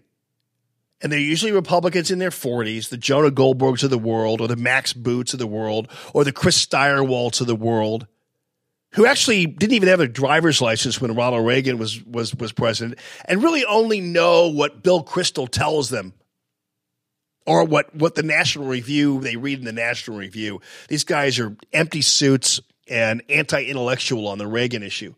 So uh, I said they always bring up Ronald Reagan because you know he's the king of conservatism, right? But Ronald Reagan was also a voracious person when it came to tariffs and taxes. He would he would he would put tariffs even on clothing pins. That's how rough Ronald Reagan was on trade, and because he believed, as any conservative should, that free trade, if it's not fair, isn't free. That's just the bottom line. So uh, we get into that situation where uh, where we know what the situation is here, and and free trade isn't isn't free if it's not fair. Ronald Reagan got a lot of criticism for his for his tariffs. He was he was taxing um, Japanese motorcycles to defend Harley Davidson. All kinds of things he did, some of which actually did help the economy. But make no mistake, Ronald Reagan was not one of these free trade globalist guys like Mitt Romney and Max Boot and Jonah Goldberg. He just wasn't, or Chris Stirewalt. So don't keep bringing him up as a as an example of conservatism. So Stirewalt decides that in this in this conversation that he's going to actually bring up Ronald Reagan, and I jumped on him right off the bat. But they always do. And here's Max Boot. Check it out. It is demagoguery, Brian. It is also, I believe, racism and nativism really pandering uh, to the fears of Trump supporters and Fox News viewers who tend to be older, white uh, males who are alarmed about the supposed invasion of dark-skinned uh, newcomers coming to America. I Mm-hmm. Yeah, mean, the, the threat is off. entirely bogus because, in fact, border crossings have declined dramatically in the last 18 years, down 80%. There is not this massive army of, of illegal immigrants, and these people are not even illegal immigrants. They are refugees who are seeking legal. By the way, I, I've already discussed this and broke this one down, but I'll tell you again. Uh, Max Boot doesn't know who these people are. He has no idea who these people are. Max Boot has been sitting in his mahogany wooden office and he doesn't he doesn't know squat about who these people are. He's watching CNN like everybody else out there and he has no idea who these people are. Mission to the United States. But what this really underlines to me, Brian, is how the Republican Party has changed in my lifetime. Uh-huh. This is something I write in my book. Oh, his book. Yeah, of course you do. Erosion of conservatism. How when I was growing up in the 1980s, the Republican Party was basically pro-immigration. It was a conservative party with a white nationalist fringe. All right. So he says the 1980s. So I guess I'd like to know where Max Boot was in 1985. You know how uh, what happened in 1985? The you know Max Boot talking about Reagan in the 80s. I grew up in the 80s uh, watching Ronald Reagan. Did you did you miss Max Ronald Reagan closing the southern border, shutting down the southern border because of all the uh, Mexican drug cartels, the criminals there? And you didn't hear anybody saying, "Wait a minute, you can't shut that down. They're not all criminals." Well, it didn't matter there were there were criminals, and they murdered uh, Kiki Camarena, who was a DEA agent. And at that point, Ronald Reagan had enough. He goes, "You know what? As far as I'm concerned, everybody coming across this border is a potential murderer, and I'm shutting the border down." Max Boot must have forgotten about that. Or maybe, maybe Max Boot, you were what? Uh, here, let me see. I'll, I'll actually do the calculations here. Let me just look up Max Boot and see how old he was in 1985. Okay, let me see. hmm Uh, 1969. So, uh, oh darn it! You know why? Why does it have to be 1969? Okay, 1969, 1979. He would have been 10 and then uh, six. He was 16 in 1985. Max Boot was. He was 16 years old in 1985 when his hero Ronald Reagan shut down the southern border. The last time the southern border was ever shut down. And it just proves my point, people. Uh, these guys who you're listening to, who are the never Trumper types, the Ben Sasses of the world, these other guys, they're babies. They have no idea what Ronald Reagan was about. All they know about Ronald Reagan is what they've talked to each other during their circle jerks about. That's about it. Max Boot doesn't know squat about Ronald Reagan's border policies or anything else. And he doesn't know any more than Jonah Goldberg does, than Ben Shapiro does, than the National Review does, and George Will does, than Bill Kristol does. And by the way, George Will hated Ronald Reagan also.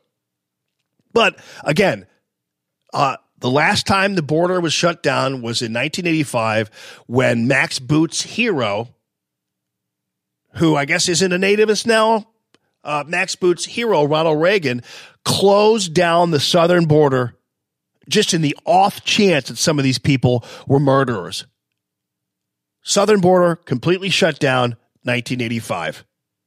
That's one example you can, uh, one thing you can do to, def- to, defend against this caravan. Uh, number two, she says, uh, you can refuse bogus asylum claims. So, uh, th- there are possibly economic reasons uh, that they are fleeing, but she points out that the media isn't even trying to pretend these people are fleeing for anything other than economic reasons.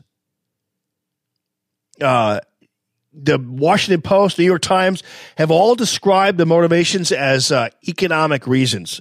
Even the woman who had a kid who had open heart surgery is apparently fleeing for economic reasons. Now, uh, th- th- we don't know though why. There, some of them might be coming uh, because of economic reasons, and if that's the case, uh, then we need to figure out whether that's really cause for asylum, whether that really is something that uh, that is a reason for. If you're just coming here to flee Honduras so you could make Barack Obama's hotel bed, that's not an adequate reason to give you asylum. It just isn't. You could just outright refuse, this is number three, refuse entry to migrants and send them home. She said uh, if they come in a big group, they could shut down the border. But what we're going to see is breaking up of these people, and people up, end up getting through individually, unless the president takes more bold steps to say, look, I'm stopping this. These people aren't getting through. We're not accepting their asylum claims because they're bogus. And, and if these people do have real live uh, asylum uh, claims, asylum claims, they should go to the consulate. This is number four. Uh, the people who have supposedly legitimate asylum cl- asylum claims must go to the consulates in their countries or embassies in their home countries, not the U.S. ports of entry. Uh, basically, what you do is you you uh, you can do that, send them back, go to your U.S. embassy in Guatemala or Honduras, talk to them about coming here, and we'll figure it out the right way this woman also recommends, and she's a uh, she's a, uh, Jess, Jessica Vaughn, director of policy studies at the Center for Immigration Studies. She also recommends uh, that essentially what happens is um, th- they should just simply leave them at the Mexico border uh, and and and deny them entry to the U.S. and have them wait in Mexico while federal authorities process their anticipated asylum claims. Seems really easy to me. Seems really simple to me. Uh, and, and, and so what happens is uh, because you can't do it after they come to the country. You can't let them in and then try to process them after that because uh, what would happen is you would uh, uh, then it, it doesn't it, it the the numbers prove that a lot of these aliens fail to appear before immigration judges once they're here. So uh, you can't just simply have them here and then uh, then then simply give them a piece of paper and say, okay, uh, thanks for coming, but be sure you show up at the uh, at the at the appointed court date, or you're going to be in trouble. These guys rarely show up at the appointed court date. That's the problem. You have to detain them at the border if you're going to do anything at all. Uh, make sure they don't come in, and then at the uh, at the you know the people who are the more desperate cases who clearly have some kind of uh, need, whatever. Uh, take care of them, but take care of them behind the Mexico border until you can figure out what's going on. This is no way to run a country, and it's no way to run immigration. That's for sure. or migration. See what happens.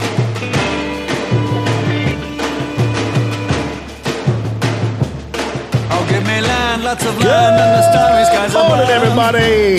Thank you very much, my friends at Discovery ride through the Design, Chuck Care Manufacturing that I love.